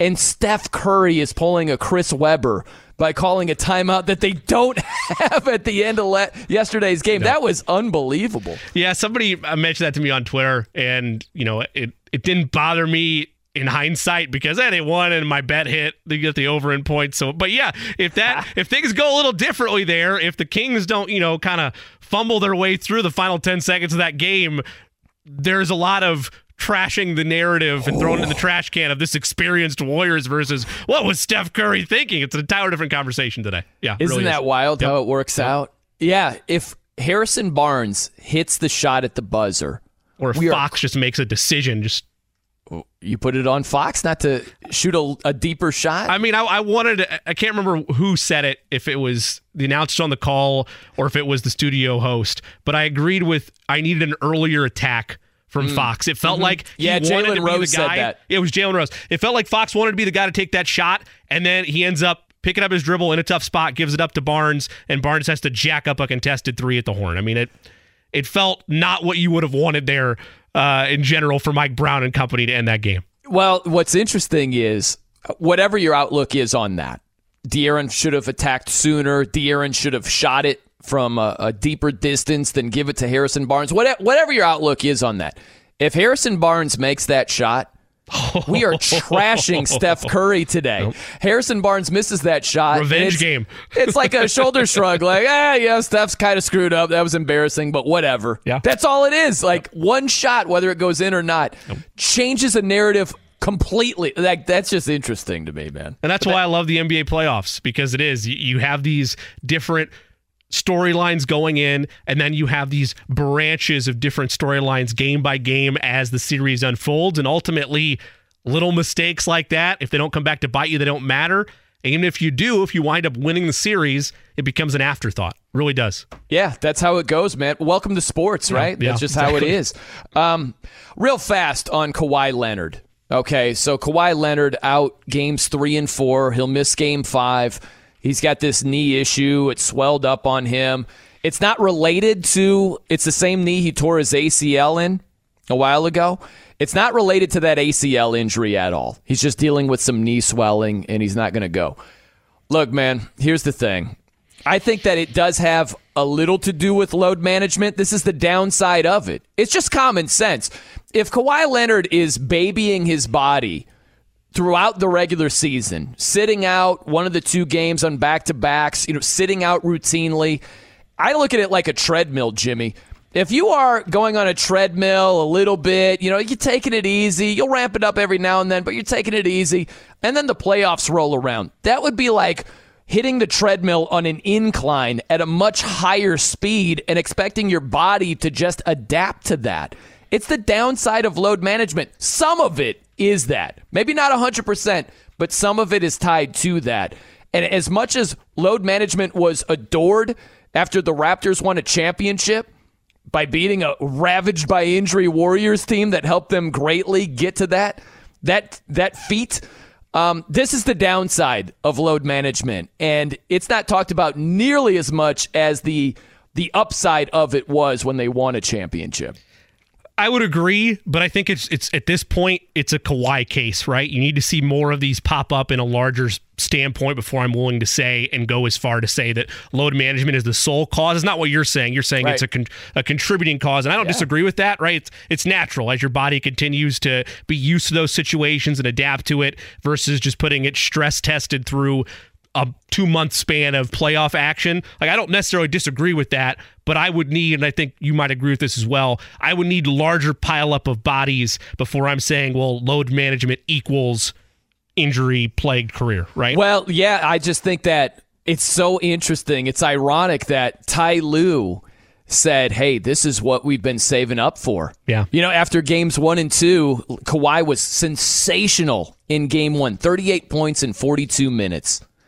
And it's like, yeah, this is what we've been doing it. This is why we've been resting him. You know, it's for this moment right here. And then after game 2, he's done. He's out. you know what I mean? Like, that's crazy that way. But I also think this put load management to the side. Just Kawhi Leonard. Bro, it's a swollen knee. There's no chance, no how you can get out there. Maybe if you're not peak Kawhi, you're not willing to go out there. Like, ask yourself this if Russell Westbrook had the same exact injury and also had a, a torn ACL in the same knee uh, years ago, right? Make it as even as possible. Do you think that Russ is saying, nope, just can't do it? You've got some knee swelling and you can't get out there. There's a difference between being hurt and being injured. Kawhi Leonard is hurt right now, and he's choosing not to get out there. I just don't respect it. If you've got the mentality of, hey, man, if I'm not 100%, I'm just unwilling to give it a go. I just can't respect that. my my only takeaway against that is that it's not like this is the first time in his career. Makes it worse. What, no, but hear me out for a second. Yeah. When I look at the entirety of his career, I will remember the two championships to his name, one in San Antonio and then one in Toronto, and you know how great it was, albeit like you said, helped out by the Warriors to bring that city and that country an NBA title. Never forget that. But the larger thing I'm going to remember about Kawhi is not whether or not he toughed things out; it is the amount of injuries that have robbed him of what I think would otherwise be viewed as probably one of the best players of this generation, if not maybe the best player of this generation. And he has tried in the past to go through this. At this point in time, he's 31 years old. I'm not in there. I don't know the real severity of it. I'm not going to be the one to toot the horn and say he's got to be out there. What is he doing? He's soft to not be out there. You know what I mean? Man, I just I look at guys I, like Isaiah Thomas just flashed into my mind when he was with the Pistons and he hurt his ankle. He rolled rolled it badly against the Lakers and he's literally limping up and down the court and scoring 25 points in one quarter. It was extraordinary. It was one of the best things I've ever seen. And like I, I can't help but think Kawhi in that same situation, he'd be like, Audi 5000. Uh, like, I'm not 100% over here. I can't respect that at all. There are so many players that will go out there and give it a go, and they might be affected. They might not be at their peak. I'm not expecting Kawhi to drop 38 points if his knee is swollen and he's not right.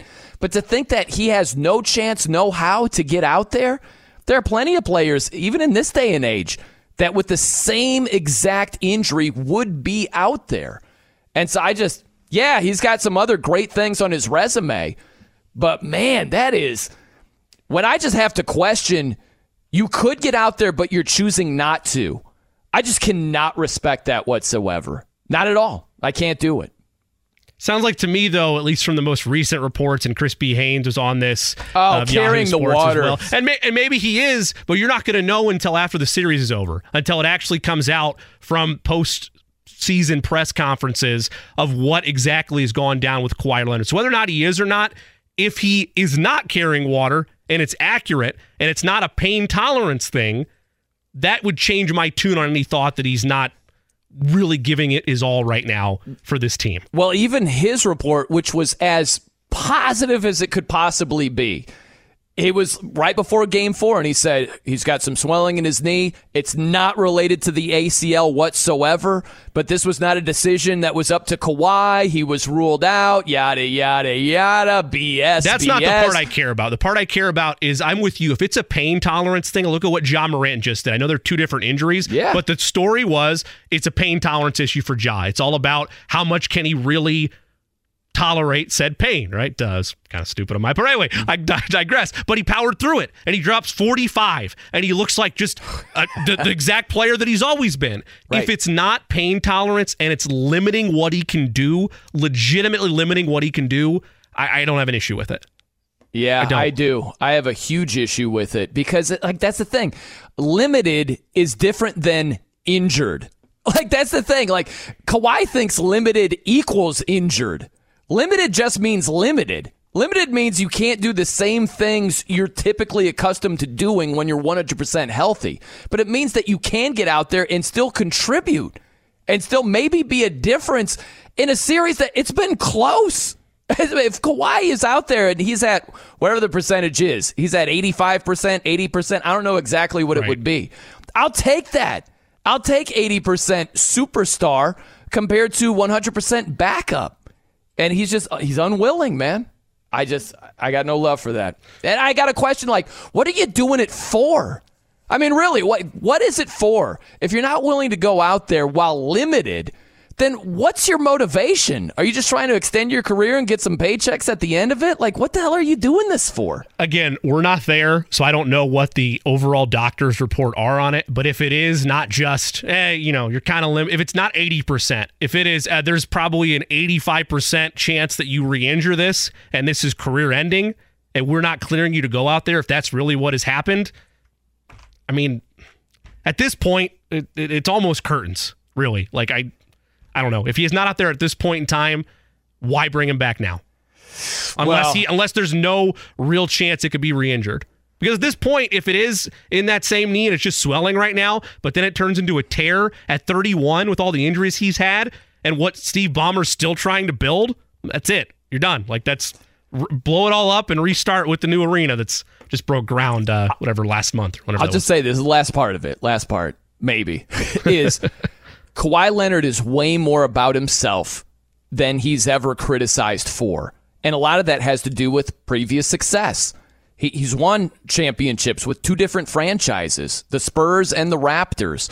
And that gives him the benefit of the doubt with a lot of people.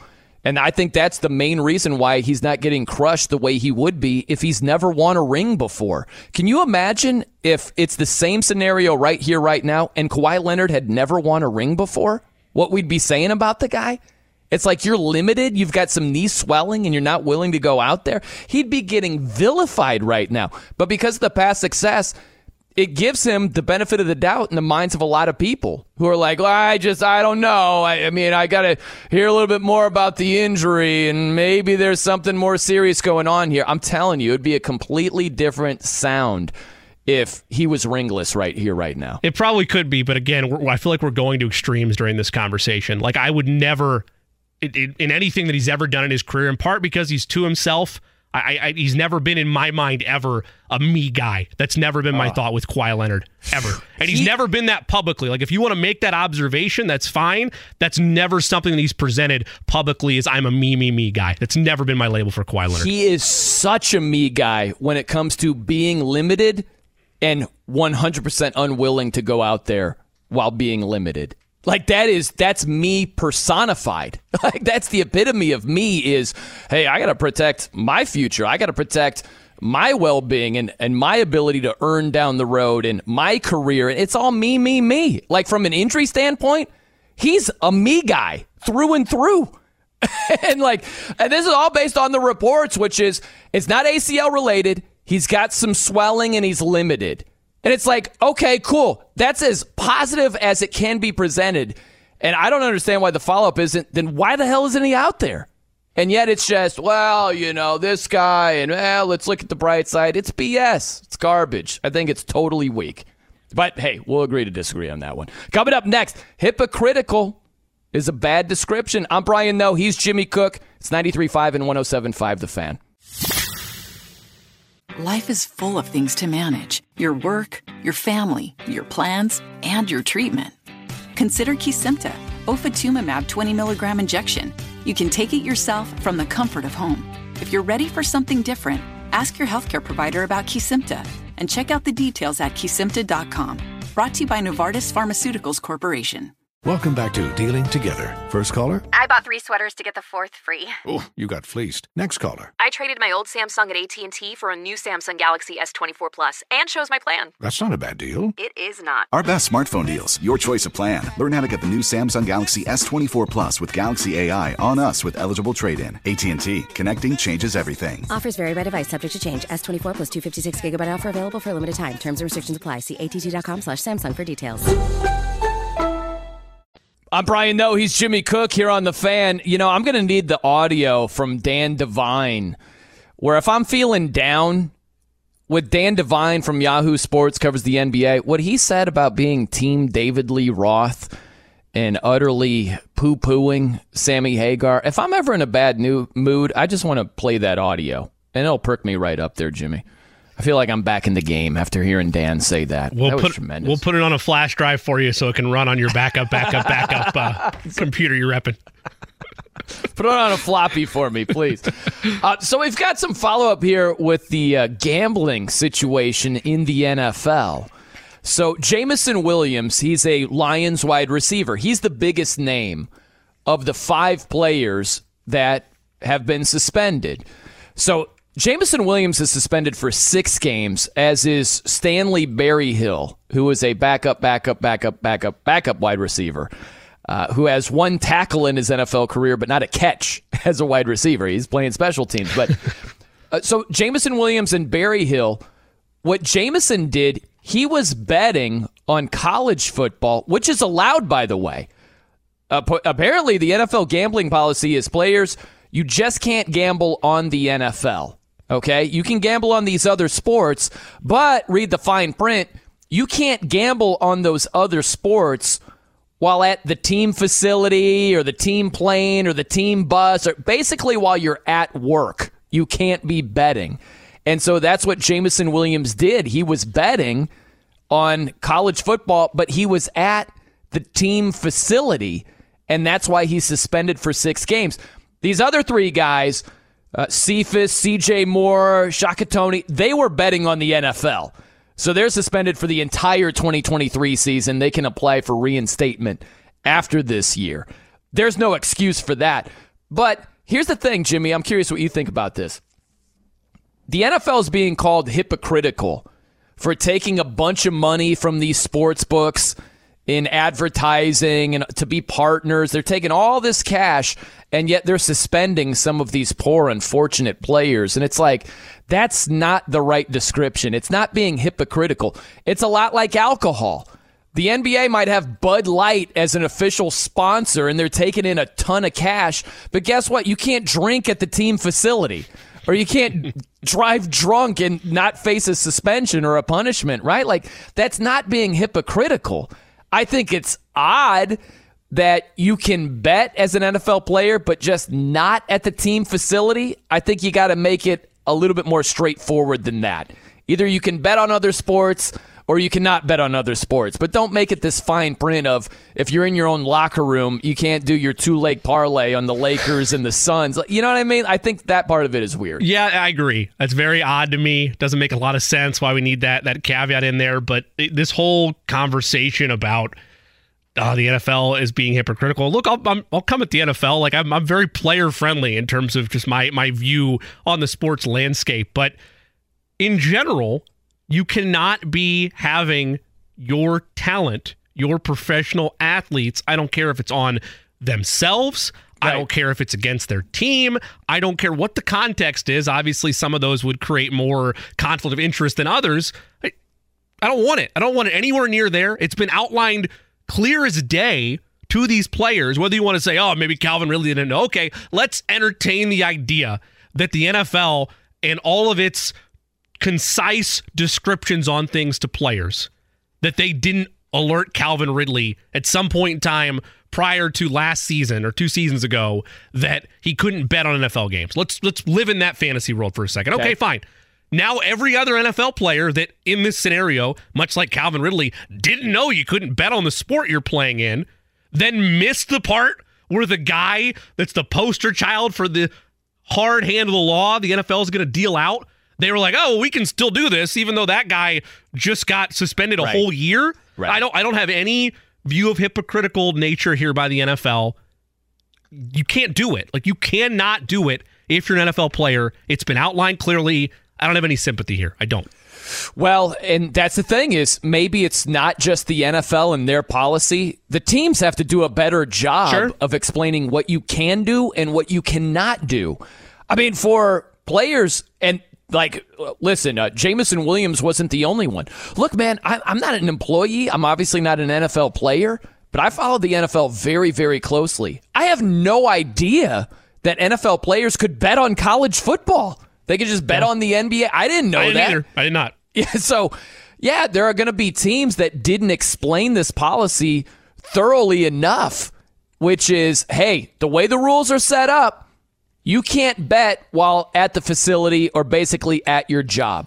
If you want to do it at the comfort of your own home, fine. That's the way the rules are set up, but not here. You cannot do it here. You run the risk of, of getting popped and set, being sat down for six games. And that's why I don't have an argument or a complaint with the amount of games that were given out, right? Like if this was, oh, we gave him a year because he bet on team facilities, right? But or bet in team facilities, but not on the NFL, then I would be a little bit frustrated and annoyed.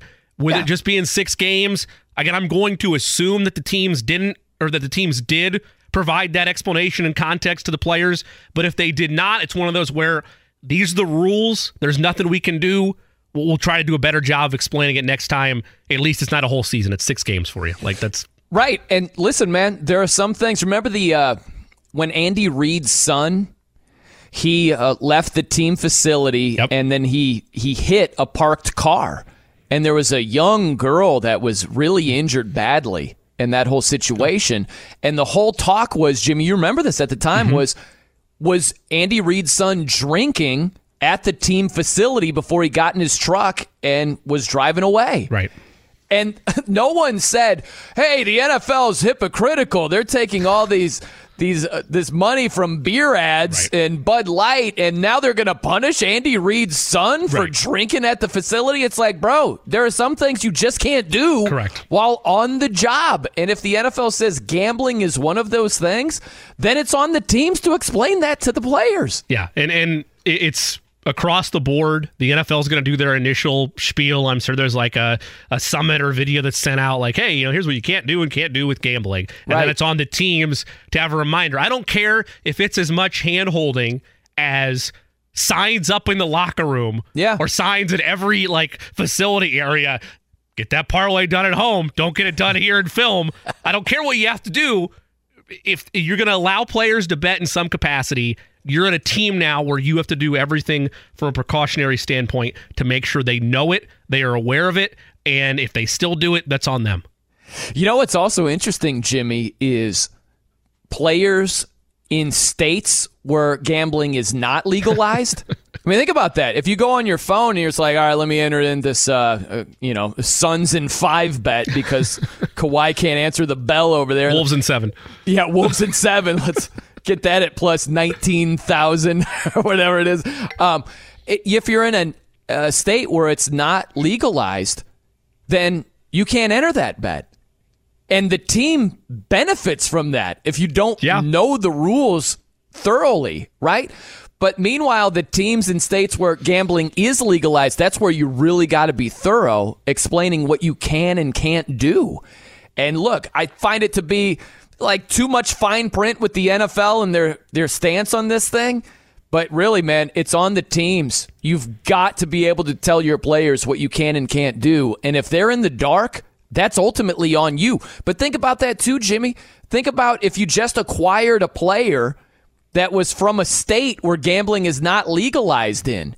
I mean, he's not gambling on his like DraftKings sportsbook app while in the locker room on his previous team, but he might be willing to do that on his new team Yeah. where it's legalized in that state. It's just something you got to be on top of as a team. Got to be proactive with the team management from that level and then from the NFL level.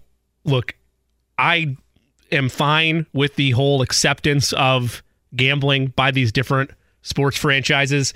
The issue that I have and why the NFL thankfully has not been soft on this issue.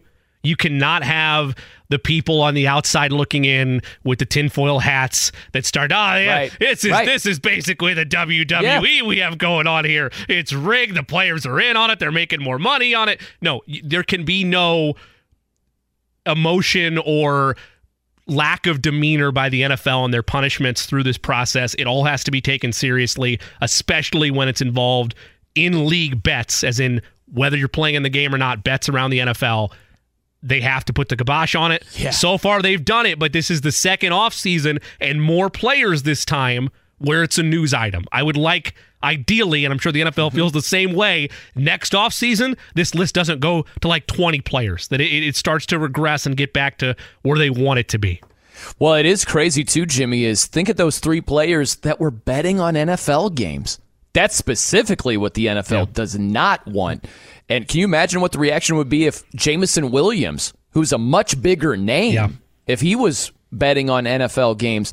Like, what is it with these receivers been betting, man? Like, like it's the new tag. They used to be known as divas. Now they're known as hardcore oh, gamblers Sure. over here. It's crazy. All right, coming up next. Let's speed things up in another sport as well. I'm Brian Noe. He's Jimmy Cook. It's 93.5 and 107.5 The Fan. You know, I just thought of it. Brian Noe and Jimmy Cook with you here on The Fan. The next thing we disagree on, if we can bet on it, Jimmy, you're going to a metal show with me. That's what I want the stakes to be. okay. Yeah? You in for that? Sure, sure. Yeah? Let's do it. Yeah. I don't know why Dr. Feelgood made me think of that from Motley Crue. Not exactly metal, but outstanding song. But for some reason, the intro of that, it just made me think, you know what? That's what I want the next bet to be. It's uh, not just the, uh, it's going to take three years maybe to be ironed out. We did a thing where, uh, how many NFL teams would you say have no chance to win a Super Bowl over the next three years? Jimmy picked 22 teams in the NFL. Easy. No problem. So we have a stake bet over the next three years if it takes that long. I, next bet, I want metal to be a part of it. You go to a metal show. What would I go to if I lose? What do you think? I'd, I'd, I'd have to think on it. I'm not certain. I don't know. Uh, A Zac Brown band? Is that No, you hate, no. right? no, I don't hate Zac Brown at all. Like, Who is uh, it? that th- Dave Matthews. I hate Dave Matthews Band. Oh gosh, I hate Dave. As a you know, as a band, not a guy. I don't know anything about him as a guy, but uh, as a band, I can't do it. Yeah, uh, Dave Matthews Band, Tool, freaking hate Tool. Don't have to worry about the Grateful Dead. I, th- those are my three. Those are my. I don't know what it is. Something about a, a jam band. I know Tool is not a jam band but they just get under my skin, man. I don't know. They're kind of like the David. They're kind. No, I'm sorry. They're like the Sammy Hagar of like heavier music, where it's like the thinking man's approach to music. It's like I don't want thinking with my music. Okay, I don't want to. I don't want to think. I want to feel. You know what I mean? anyway, I'm on a whole tangent here. Real fast. How about this? College football. Some rules are being changed this upcoming season, Jimmy. I know you know about this. Mm-hmm. So the NCAA playing rules oversight panel, whatever, they're changing stuff. Those people, okay? Three things they're going to change. The most important one is a running clock after first downs, just like the NFL, except for the last two minutes of each half. I'm cool with that. It's going to cut down on the amount of plays in a game. It's an injury thing. You also think about the expansion that's soon to come here with the 12 team playoff format.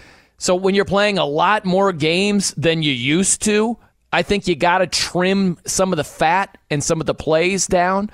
And so they're calling it quote unquote exposures. I don't hate this. It doesn't greatly change the fabric of football, just speeds it up a little bit. I have no issue with the clock running after first downs. Yeah, I don't either. I really enjoy when there's more continuity in terms of the way things are called or the way things happen situationally at the college level and then at the pro league, whichever you want to be at, whether it's NFL, whether it's the NBA. I like when there's more uniformity.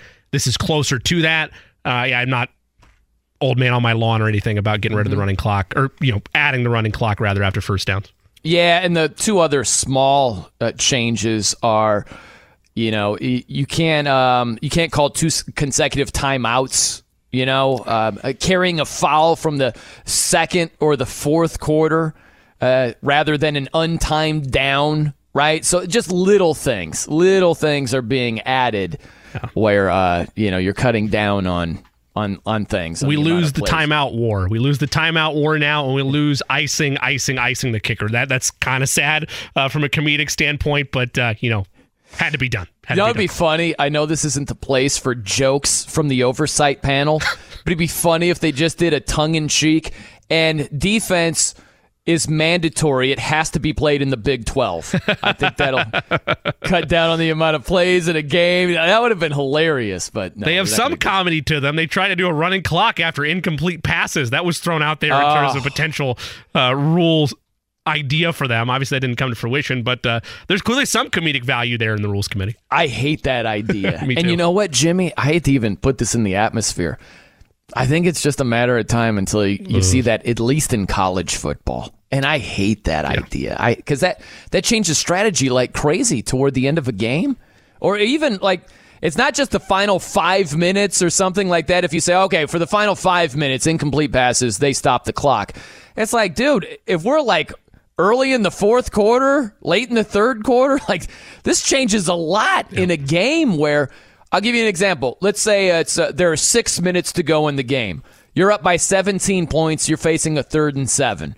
Like instead of running the ball and running the clock, you're going to throw it. Right. Because if it's incomplete, who cares? Yes. The clock rolls anyway. Yep. I don't like that I don't at either. all. Yeah, for that exact reason. Yeah. All right, coming up next, James Boyd, Colts beat writer for The Athletic. We got a lot to talk to James about. That's on the way. I'm Brian Noe. He's Jimmy Cook. It's 93.5 and 107.5 The Fan. Life is full of things to manage your work, your family, your plans, and your treatment. Consider Kesimpta, ofatumumab 20 milligram injection. You can take it yourself from the comfort of home. If you're ready for something different, ask your healthcare provider about Kesimpta and check out the details at kesimpta.com. Brought to you by Novartis Pharmaceuticals Corporation. Welcome back to Dealing Together. First caller? I bought three sweaters to get the fourth free. Oh, you got fleeced. Next caller. I traded my old Samsung at AT&T for a new Samsung Galaxy S24 Plus and chose my plan. That's not a bad deal. It is not. Our best smartphone deals, your choice of plan. Learn how to get the new Samsung Galaxy S24 Plus with Galaxy AI on us with eligible trade-in. AT&T. Connecting changes everything. Offers vary by device, subject to change. S24 plus 256 gigabyte offer available for a limited time. Terms and restrictions apply. See att.com slash Samsung for details.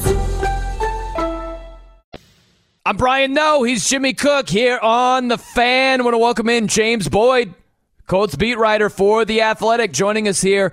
James, the, uh, the betting odds now favor Will Levis to be the number two overall pick. What's your reaction to that maybe being the possibility on Thursday? I do not believe that at all, honestly. Uh, I think that we're in this space now where it's like, how much stuff can you throw to the wall and see what sticks? So I don't. I've never given betting odds a lot of um, you know energy just because they change every day and it's just something to talk about. Um, I see people tweet them out sometimes, but even then, it's not really reporting. It's just throwing numbers out there to see, you know, what type of engagement you can get. So I understand it from the clicks perspective, but from the real perspective, I don't pay it, pay it any mind. James, I completely agree with you in that regard, except when we get inside of four or five days to where this is, because at some point, whether it's you, whether it's Adam Schefter, whether whoever, whoever's breaking the news, at some point, those numbers are going to shift to a point where, okay, maybe this isn't just smoke. Maybe there's legitimate fire here. Though I do agree with you on the uh, Will Levis thing. I don't envision him being or going there at two, rather. I don't think somebody's going to trade up.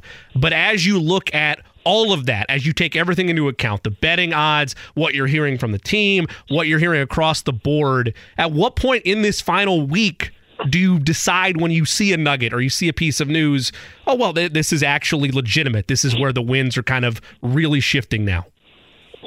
Yeah, I think obviously the closer you get to the day, the more I think it probably gets fleshed out. But I would say the only thing that's really been defined is that Bryce Young is the presumed number one pick. Mm-hmm.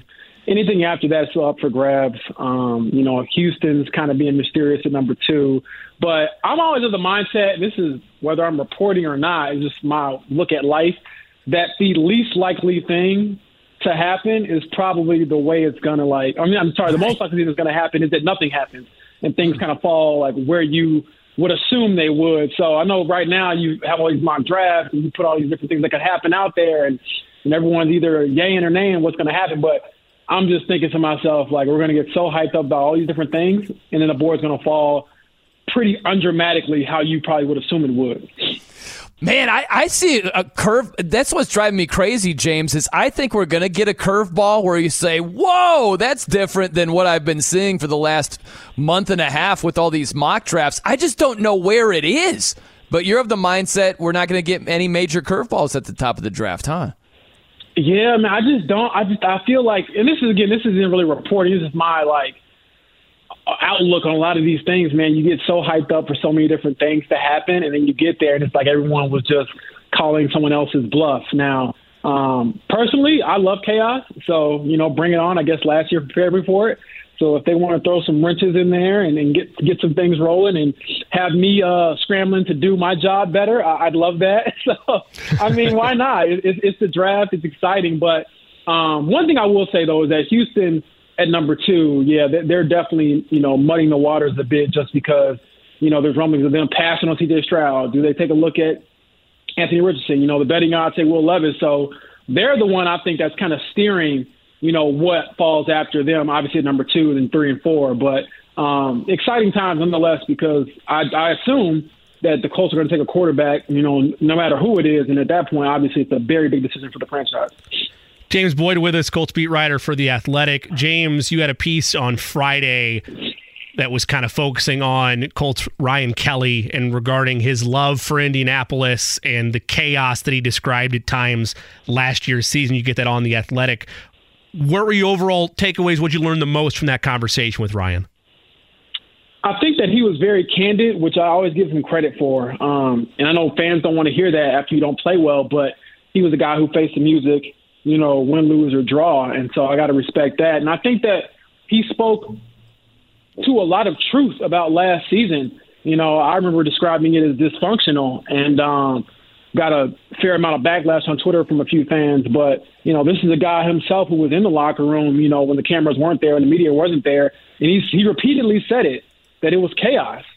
Um, and so that's, you know, someone who's been here for the longest out of all your Colts players. And if he's saying that, then I would imagine others are saying that in the locker room. Now, that doesn't, that doesn't dismiss his play.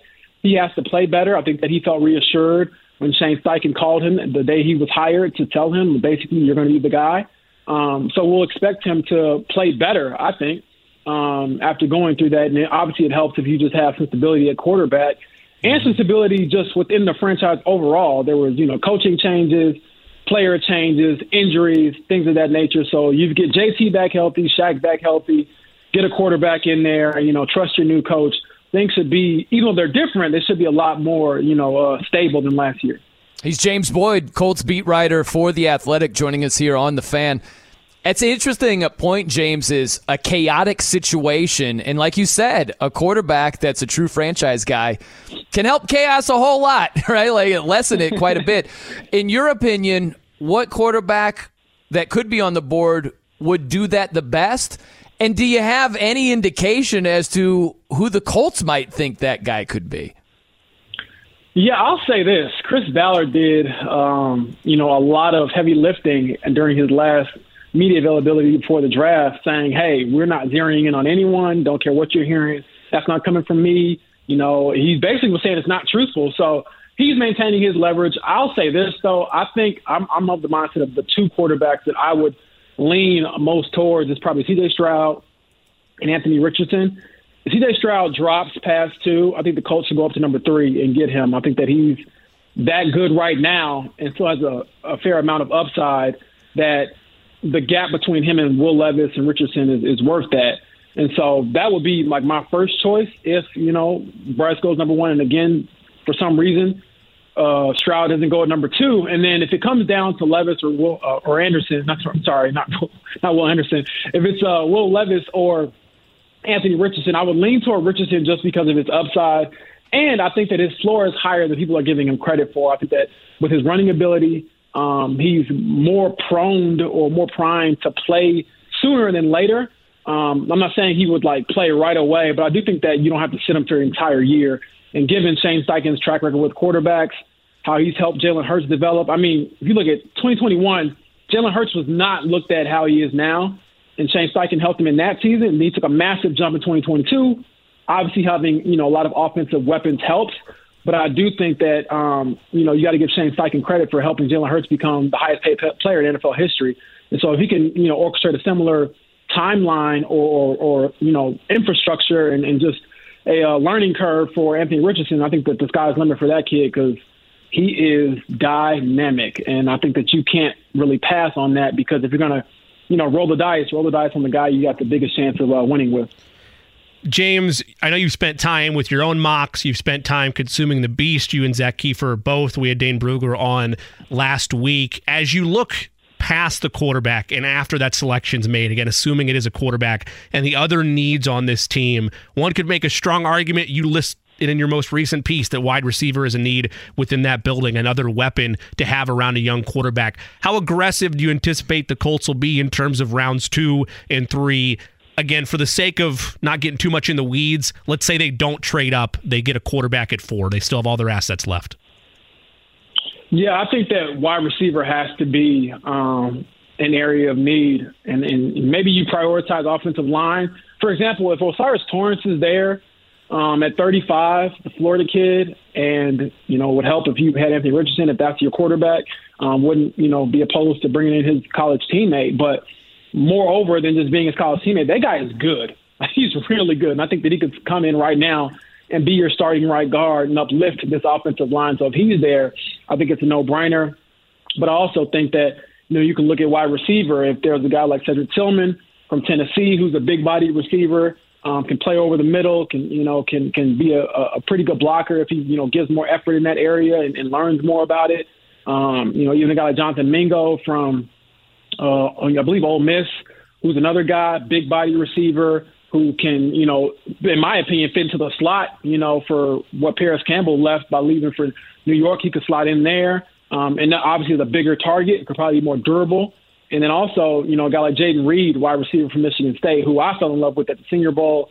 He's a confident guy. Maybe it's because he's from Chicago, but um, he's a good dude, and um, he's very versatile. Like I think that that's something that I'm curious to see how Chris Ballard and Shane Steichen's uh, thought process aligns beyond just the quarterback. Because I'm like, can we see maybe not as many Ballard type receivers or players, and, and, you know a few of them that maybe that might be outliers to us because they're more of a Shane Steichen type. So um, I do think that a guy like Jayden Reed will fit a Shane Steichen offense very well because Shane Steichen likes to take his shots down the field, and Jayden Reed has that speed and versatility to keep defenses at bay and make you you know um, you know account for him as a deep threat. So. I'm excited about it, and I know the quarterback will get all of the attention, and deservedly so. That's the franchise, but obviously, like you pointed out, they have a lot of needs that they need to address. And I think the offensive line and wide receiver are probably the top two. And then you can get into, you know, some of the other needs. I would also even throw cornerback in there as well. Like Julius Brents, Indy native, he might be a good selection in that third round. But again, like cornerback, wide receiver, offensive line, those are the three glaring issues for this team, in my opinion. Man, James, um, you mentioned what Shane Steichen, his role with uh, Jalen Hurts in Philly. And I just stopped and thought for a second. You think about Philadelphia and Jalen Hurts just signing a mega contract extension, and they were just in the Super Bowl going toe to toe with Mahomes and the Chiefs. And th- we're three years in. Like he came into the league in 2020, and so like think about that for the Colts. Them striking gold with the right quarterback, upgrading the talent around him to resemble an Eagles-like roster, making a Super Bowl three years from now. Is that not likely to happen? Do you even have that as a possibility for the Colts three three years from now? Their success resembles what the Eagles just were able to do. No, no. Um, obviously, as a writer, I guess I would love to cover a team that is a championship caliber team, but I would say no. And I think that that's important for the Colts to kind of soak in. You know, the last few years, they've always built this team and approached the season as if they were a quarterback away from being a playoff team, a Super Bowl contender. But I think last year really showed that they have a lot of flaws they have to fix. And then even just the timeline of your players, you know, like Buckner's 29, Grover Stewart's 29, Ryan Kelly's 29. You know, you assume that these guys are going to be good for, you know, you hope that they're going to be good for a long time, but you see a little bit of regression with Ryan Kelly. Um, you don't know if Buck and Grover are going to be the same players they were a year ago, three years from now. So I would just say with the, how the, t- the team is built, the timeline is a little bit, you know, confusing. They have to really, I think, this season decide if they want to, you know, rebuild it truly or just kind of retool it, which has kind of held them back, in my opinion. But I would say to all the Colts fans out there, as much as you know Jim Irsay talks about Lombardi's and winning two, um, it's not going to happen in the next three years. And honestly, if I'm wrong, great. And then I'm yeah. going to Super Bowl and I'm going to have the time of my life covering Super Bowl. So I'll take that. James, we had a conversation, and I'm putting myself back in the spotlight here, but I just want to get your thoughts on it. We had a conversation last week, myself and Brian Noe did, about this landscape of the NFL. How many teams can realistically win a Super Bowl in the next three years? Uh, perhaps I went a little bit too bold, but uh, we made a bet and I stand by it.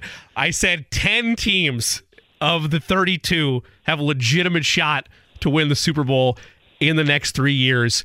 When and the Colts were in the, the latter half of that. Obviously, they were in the, the 22 that I did not pick. Uh, how crazy am I for that?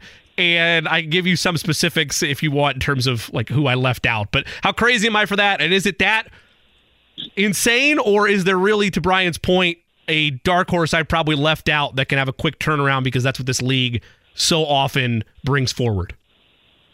I don't think you're wrong. I, I feel like there's a good amount of parity in the NFL to, you know, have the legitimate 10 teams that could win it you know, pretty soon. But um, yeah, I think some of the turnarounds can be a little uh, misleading. For example, the Giants had a great, great, great turnaround from you know from 2021 to 2022, but no one thought they were going to win a Super Bowl, right? Like no one really thought that they had enough to get there and win it all.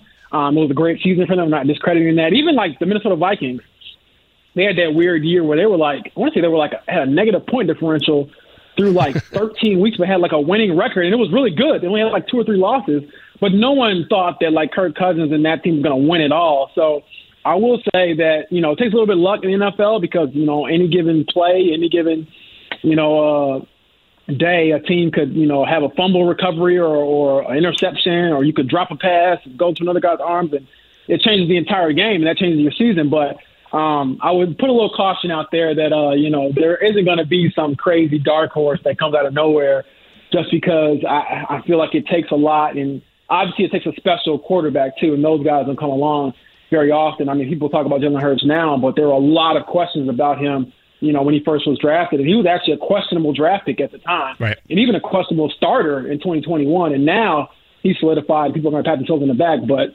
I know you all are lying. Like you didn't think he was going to be this good. Not all of you. So yeah.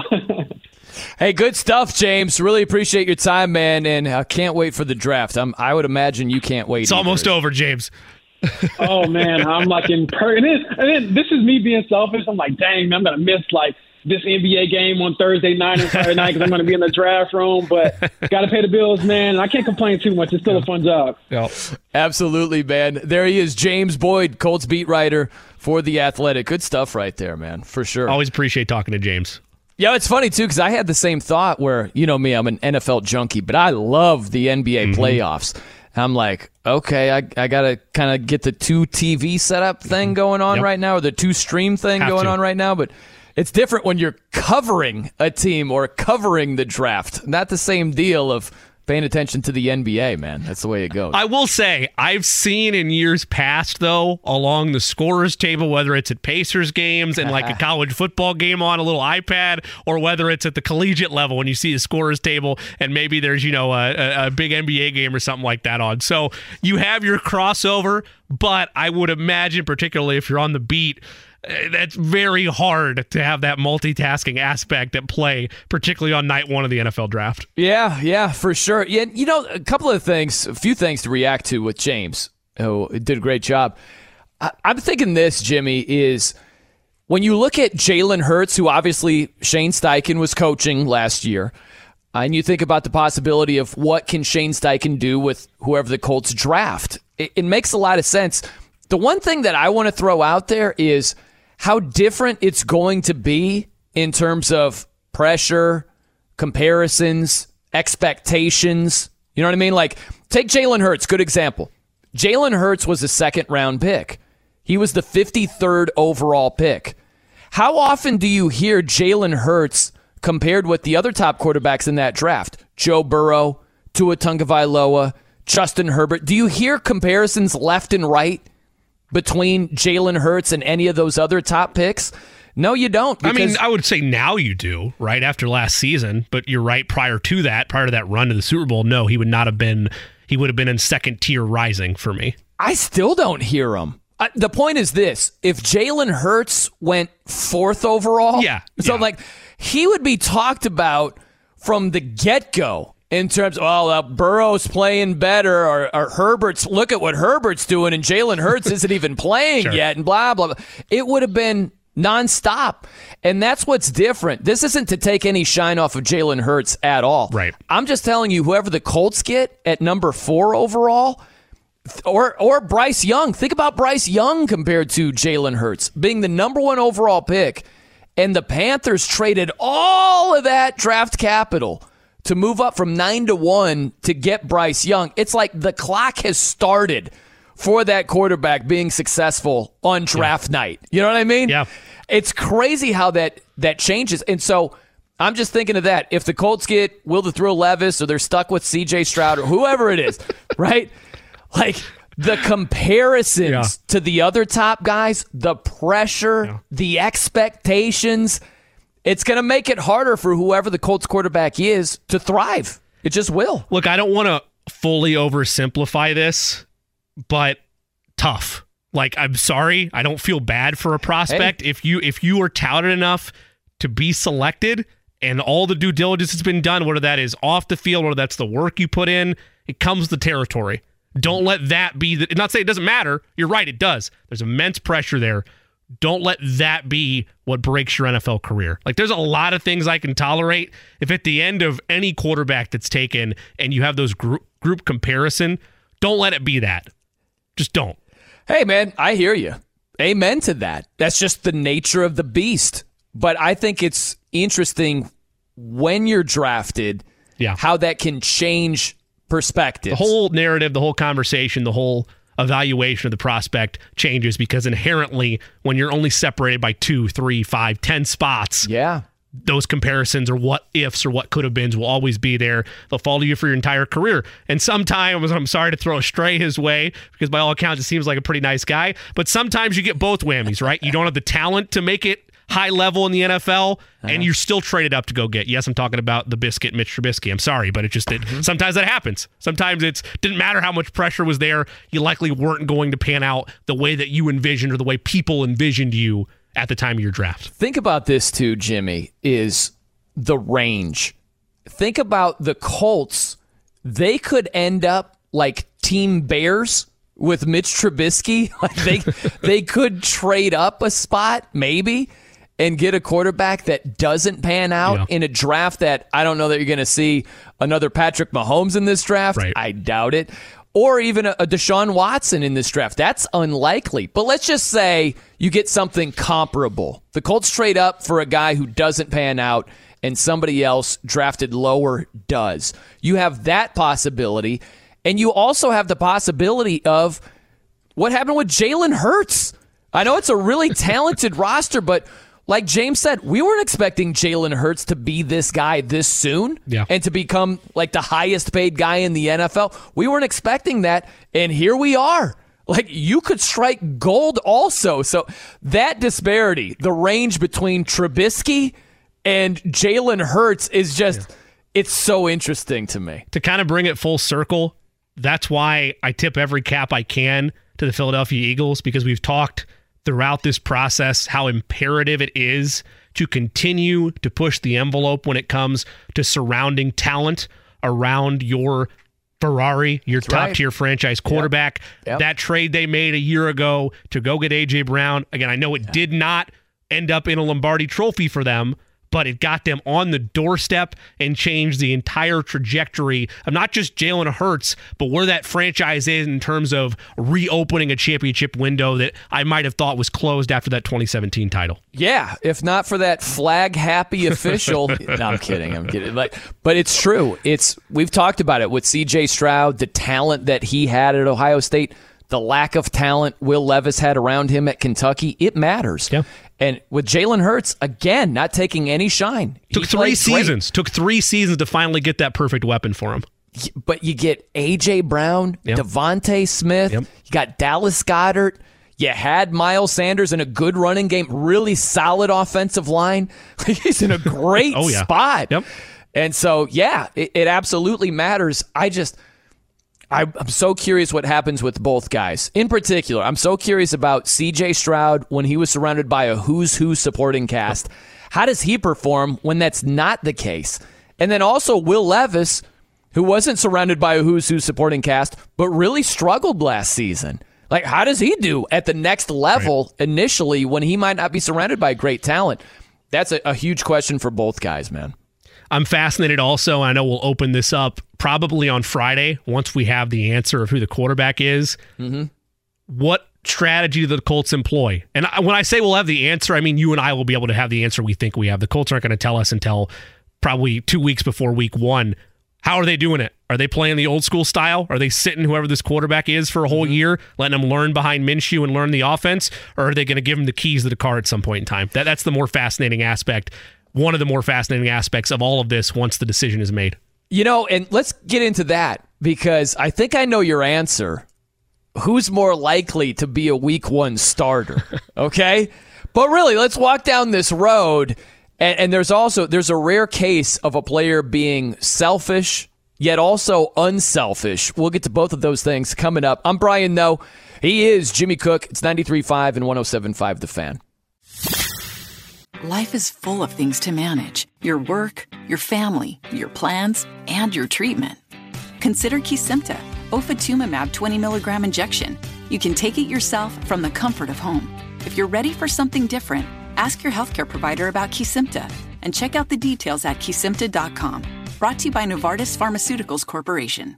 Welcome back to Dealing Together. First caller? I bought three sweaters to get the fourth free. Oh, you got fleeced. Next caller. I traded my old Samsung at AT&T for a new Samsung Galaxy S24 Plus and shows my plan. That's not a bad deal. It is not. Our best smartphone deals, your choice of plan. Learn how to get the new Samsung Galaxy S24 Plus with Galaxy AI on us with eligible trade-in. AT&T. Connecting changes everything. Offers vary by device, subject to change. S24 plus 256 gigabyte offer available for a limited time. Terms and restrictions apply. See att.com slash Samsung for details. I'm Brian Noe. He's Jimmy Cook here on the fan. Simple question for you, Jay Cook. Who's more likely to start for the Colts at quarterback come week one if this is the draft pick? Okay. Would it be CJ Stroud or would it be Will Levis? Who do you think it would be? Do you understand why this question is compromised for me? And not because of where I lean one way or the other. It's compromised because my belief, and you asked me a similar question a couple weeks ago, is you sit the guy a year. That's always been my thought. Let him sit for a year, let him soak in, let him let him absorb it.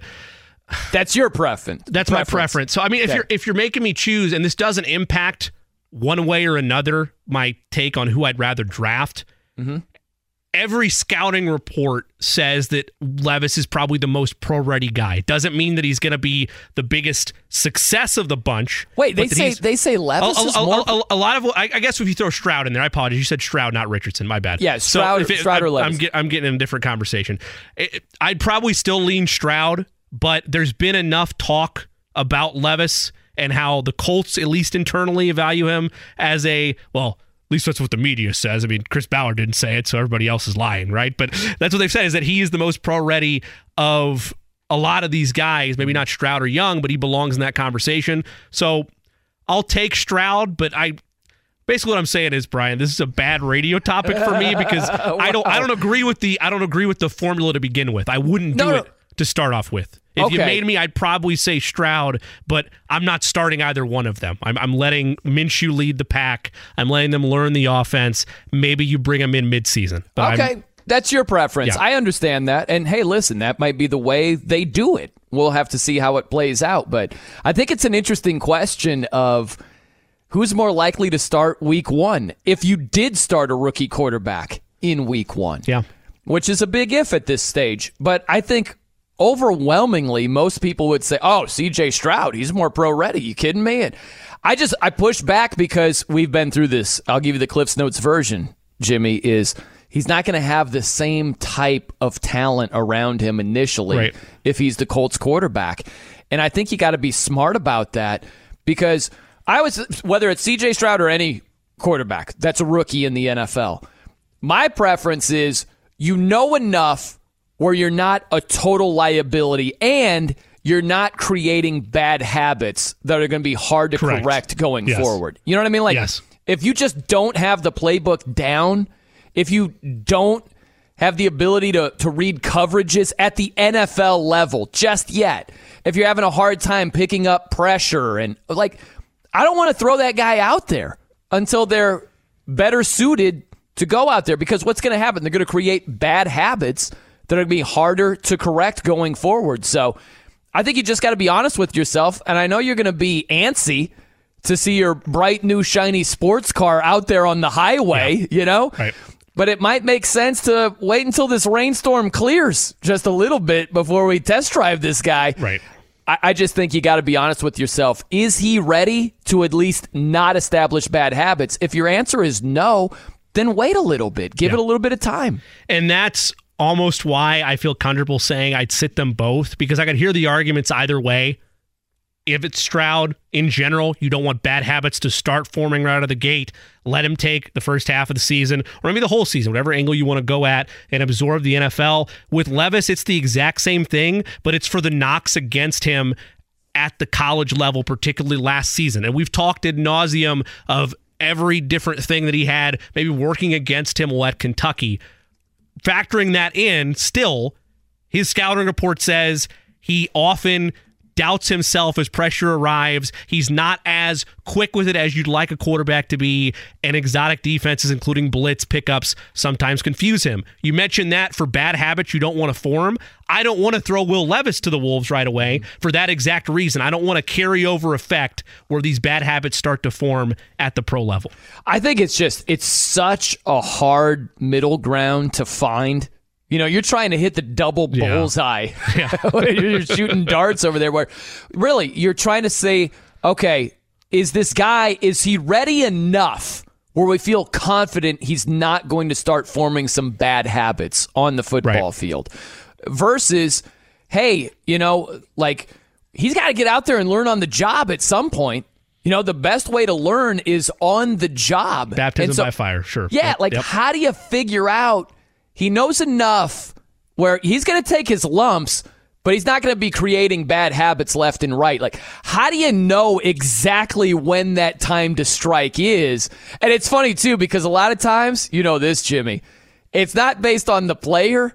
It's based on the team results. You know what I mean? Like, if a team gets off to a bad start, they're two and five. It's not like your rookie quarterback made this seismic leap heading into the next game where now all of a sudden he knows enough not to establish bad habits. It's just like, hey, let's let's dust them off and see what happens. You know, I think you got to be very very smart about how you approach it with your rookie quarterback. And particularly for Indianapolis, regardless who that pick is, because we need to see a massive leap or a massive bounce back, I should say, along this offensive line. And that's going to be really particularly in Stroud's case, as you mentioned, because he did have elite five star talent across almost every position. That's just the kind of action that you're going to find at Ohio State. This line needs to be one of the best in the NFL, whether it's Stroud, whether it's Levis, whether it's Richardson. They have to hold up their end of the bargain in ways they were just not able to last year with Matt Ryan. Now, again, most of these prospects they're linked to, you're going to assume because they're younger, because they're faster, there's going to be a little bit more creativity, ability to bail out the O line to some extent. But if it's as Olay like it was last Yeah. year, it's not going to be a pretty sight, regardless of who's under center. You know, it's a scary question too. This is an honest question, Jimmy. If CJ Stroud is the guy, which unit is more problematic? Is it who's protecting him with his offensive line or comparing it to Ohio State? That's the thing, right? Is it the offensive line or is it who his weapons are? Who's catching the ball? You're right, like wide receiver, tight end, all things considered. When you're doing a side by side, like uh, you know, Ohio State's offensive line, Paris Johnson's going to be a first round pick. There's going to be a, a second round pick from that same offensive line, right? Versus what the Colts have. Same thing with the weapons, the pass catchers. What Ohio, what Ohio State had around CJ Stroud, first round talent left and right the last two years versus what they have right now. That's a sobering question right there. Is which is more problematic for CJ Stroud initially? For me, if Stroud turns into the type of prospect that people think he's going to, the larger bugaboo that could trip him up is the offensive line struggles in my mind. Because I do believe it wasn't solely the weapons around. Yes, they helped. Of course they helped. We've established that. But I don't think it was solely the weapons around him that make him a talented quarterback. What I want, and I could say the same thing for Will Levis. I don't care who's out there at receiver initially. I want him to be able to process things and have, I don't want to say all the time in the world, but enough time that you're not going one, two, sack. I, I, don't- I don't want that to be where things are at. It's far more important to me to make sure the offensive line is short up. Hey, listen, man, I hear you. And uh, it's crazy that you have to stop and think about Yeah. that question. You know what I mean? Like, that's where I mean it's sobering, is which could cause CJ Stroud more problems initially. And again, this is assuming he's even the quarterback to begin Right, with. right. But yeah, I think what could establish more bad habits initially, I think it's protection up front Yeah, I agree with you. Yep. you know and um, i just don't want to see that happen with whoever the colts quarterback is is establishing some of those bad habits that you have to break and have to correct you got enough stuff going on right to be a, a true franchise quarterback but when you establish bad habits that makes it that much more difficult brian noe and jimmy cook with you here 93.5 and 107.5 the fan let me throw this out at you too jimmy is uh, Draymond Green. Uh, it's really interesting where uh, this series against the Sacramento Kings. I think you're seeing selfish and unselfish Draymond. And this has really, in my mind, been the way it is in his career, is that he's both. He's not just one without the other. So if you look at the selfish side, well, stomping on Domantas Sabonis and getting ejected in game two and getting suspended in game three, that's a selfish move. But at the same right, going into game four, he tells Steph Curry, he's like, hey, how about I come off the bench? You got a good rhythm going on here. How about I do that? And then he's unselfish in terms of doing the dirty work, playing great defense, you know, like blocking shots, rebounding. It- It's weird with Draymond is sometimes he's got these scores to settle with either opponents or opposing fans, or, and every now and then he can get selfish. He could punch Jordan Poole, like he can turn selfish because of anger or whatever's going on there. But he, at his core, he's an unselfish player by doing some of the dirty work and saying, "Hey, how about I come off the bench?" Remember Carmelo Anthony a couple of years ago when he was with the Oklahoma City Thunder, and a reporter was like, "Hey, you given any thought to coming off the bench?" And I think it was Paul George. He's like, "Hey, Paul." Paul, you hear what this guy just asked me right there? He wouldn't even think about doing that. And Draymond, they just won a championship, and he's willing to do it. it's so interesting with Draymond. He's a blend of selfish at times and unselfish at his core. The 2016 NBA Finals will forever be a part of his resume. It's forever yeah. haunted him. There's nothing he can do to take that away. But when you look at his entire body of work and to your larger point about, you know, yes, he's a clown at times, he's very reckless at times. Often throughout his career, it does not compound into he's going to destroy a series completely and be the selfish guy and make it all about me after he's gotten the slap in the face from the NBA. Once they've handed down that punishment, it's very rarely me, me, me. Look at the even game seven against the Cavaliers, which again, some crazy plays made across the board. He's knocking down triples left and right, like basically pushing the offense afloat in that first half. I, I will say, regardless of my feelings for Draymond Green as a player at times, the idea of suggesting to come off the bench, the idea of accepting his role and not dragging the team down with him, which he easily could have done, and you easily could have predicted that after the suspension. It, it's admirable. It is. Yeah. It's weird because he's a team guy. Yes. At his core, mm-hmm. but then he'll he'll do some stuff at times that is about him yeah. and not the team. It's just such an interesting blend with him. But think about that, Jimmy. On the positive side, is he gets suspended for game three, which he should have been because he's got a history. Okay, that's that's my feeling. Some people disagree with that, but look, man, when you've got a known basketball rap sheet and you stomp on a guy's chest and you carry on the way you did, talking trash to the fans in front of the commissioner, of the yeah, yeah. you're not going to get the benefit of the doubt. Sorry, that's just the way it goes. But the point I'm making is, as a player, you're dying not being out there with your guys. You're already down 2 nothing in the series. Game 3 rolls around at home. You can't play. Think about how that would feel. And then the next game in game 4, where a lot of players would just be like, "Put me in, coach. I can't wait." Like you know, like. And Draymond says, "You know what? I think it would be better for the team if I came off the bench." That is yeah. that's mature right there. You know, and there are times where Draymond does not look mature at all. So I just love the blend of that guy where he's a mixed bag. He's selfish at times, unselfish at times. He's mature at times, totally immature at others. But that's just Draymond you're going to take, and the Warriors have, the occasional outburst, the occasional suspension that arrives for what he means to that team, mainly throughout his career, putting them first yeah. and doing whatever it takes to see the team as a whole succeed. Every now and again, the blips are going to happen. He's shown this his entire career, but to answer the bell again and take the unselfish route, yeah, I'm, I'm i was proud to see that for sure. Yeah, and battling through injury, mm-hmm. unlike um, Who's the guy? Yeah. Oh yeah, Kawhi name. Leonard. Oh, that yeah. That there guy over there. All right, coming up next, Jimmy. Uh, we close it down in style. You've got some. I'm going to say you've got some winning bets for us tonight.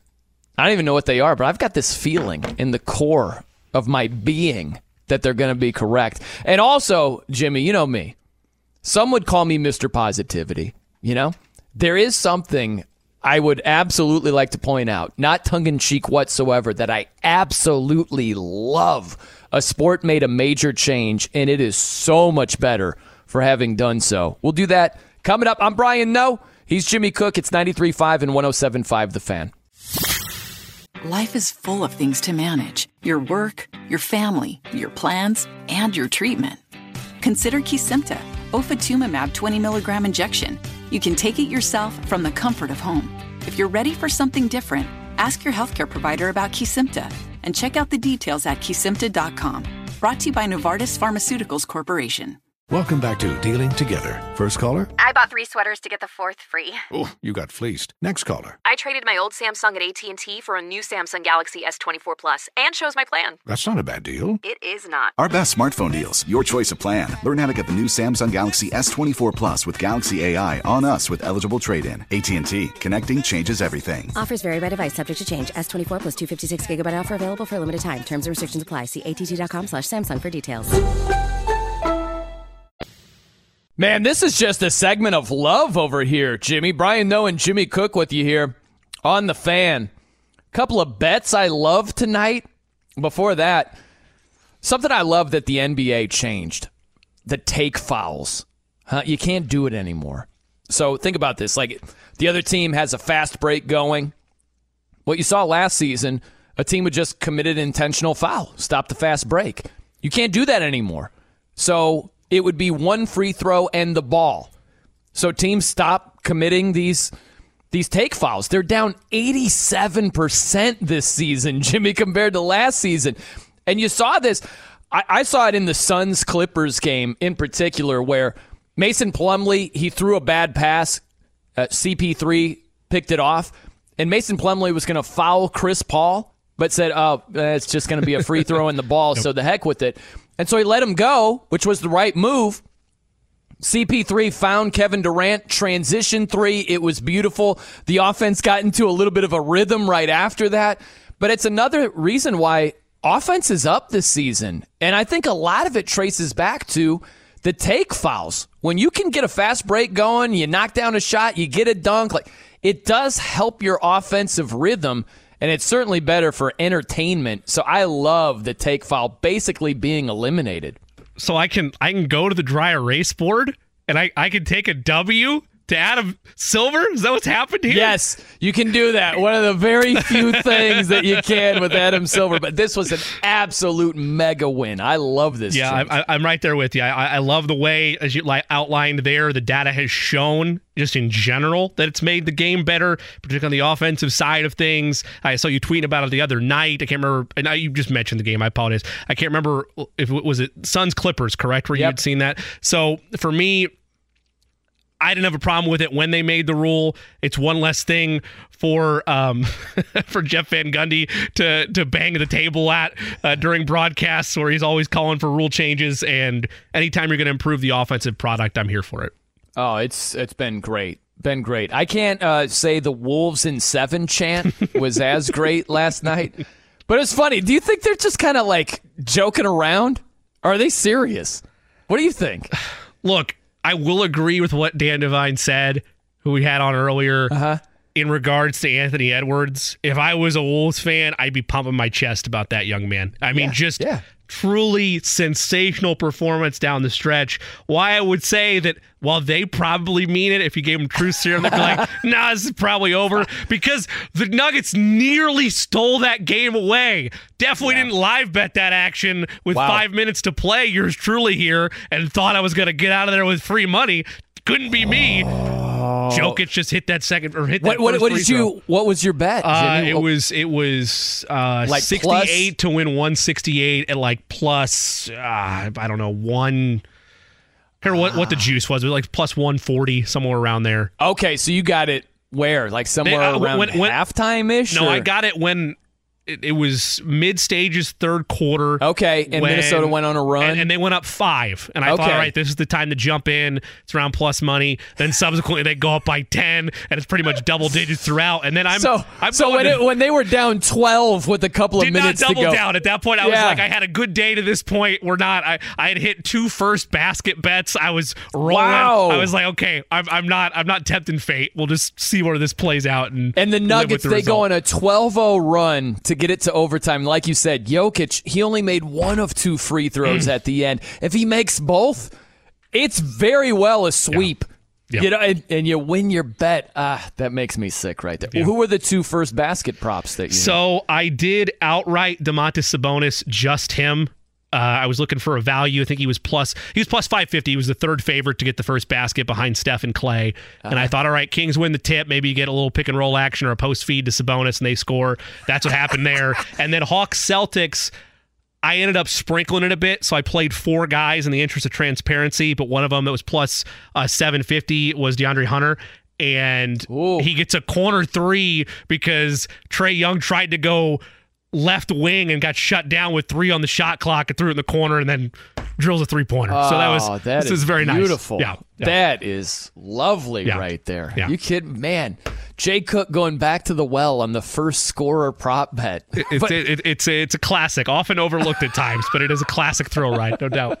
keep my eye on that tonight. All right, let's get into the picks. Let's do that. The Jay Cook plays of the day. This is me, all right? I'm not a athlete. This is my way. This is how I win. Today's plays of the day, starting first with the NBA. We're going to take Anthony Davis over 23 and a half total points tonight as the Lakers host the Grizzlies. Also going to take, he's back, Giannis Antetokounmpo over 26 and a half total points tonight against the Miami Heat.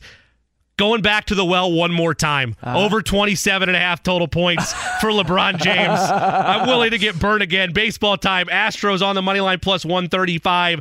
Over five and a half total strikeouts for former Yankee, current Cardinal, Jordan Montgomery. Wow, that is a random pick right there. It was. Jordan Montgomery. It was. It was. So I was on the Are they mound. going against? Eh, they got the Rays today, don't they? Giants. Giants for the They have Cardinals. Giants. Yep. Oh, okay. I'm sorry. For some reason, I heard you say I did say Astros over Rays right before that, trying to Oh, it all okay, together. was- So that's probably how that happened. But yes, there you go. Also, sorry, Eddie. Holy cow, you got picks going like crazy over here. Okay, go ahead. Also, sorry, Eddie. Lay the four by the hook. Lay the four Lakers tonight against the Grizzlies. Oh, I hate that pick. I hate it too. I hate. I love the Grizzlies to win tonight. I I, do think too. they're evening the series. You like it, Eddie? I do too. Yeah, I love Memphis tonight. My two bets: Memphis money line. Also, Memphis over 108 and a half. Their team total. I'll give you a couple of reasons why. Desperate time for the Memphis Grizzlies, down 2-1 in the series. Also, the Lakers, they defended at a high level most of the game in game 3. But you only get one day off. Yeah. And there was a lot of defensive slippage toward the end. Think about that. They allowed nine first quarter points against Memphis. Insanity. And Ja Morant is scoring 22 straight points in the fourth quarter while they have a 33 point fourth quarter. Yeah, I like the Grizzlies offense to wake up in a major way tonight. It'll make for thrilling television. There's no doubt about that. I'm looking Yeah. forward to it. Eddie, that's what you got? You're on the Grizzlies tonight, bud? I'm on the Grizzlies tonight. I like the Grizzlies, uh, and then I kind of like uh, the Rays against the Astros. I'm not going to play that one. I'm Wait not a going minute. Is against that Jimmy. is that a fade Jay Cook selection? No, right I'm, now? I'm not going Felt against like it. Not going against it. I like that you're you just throw it in the universe, but you're not going to bet it. I like No, that right I- there. I can't pull the trigger. Hey man, I don't I don't blame you. All right.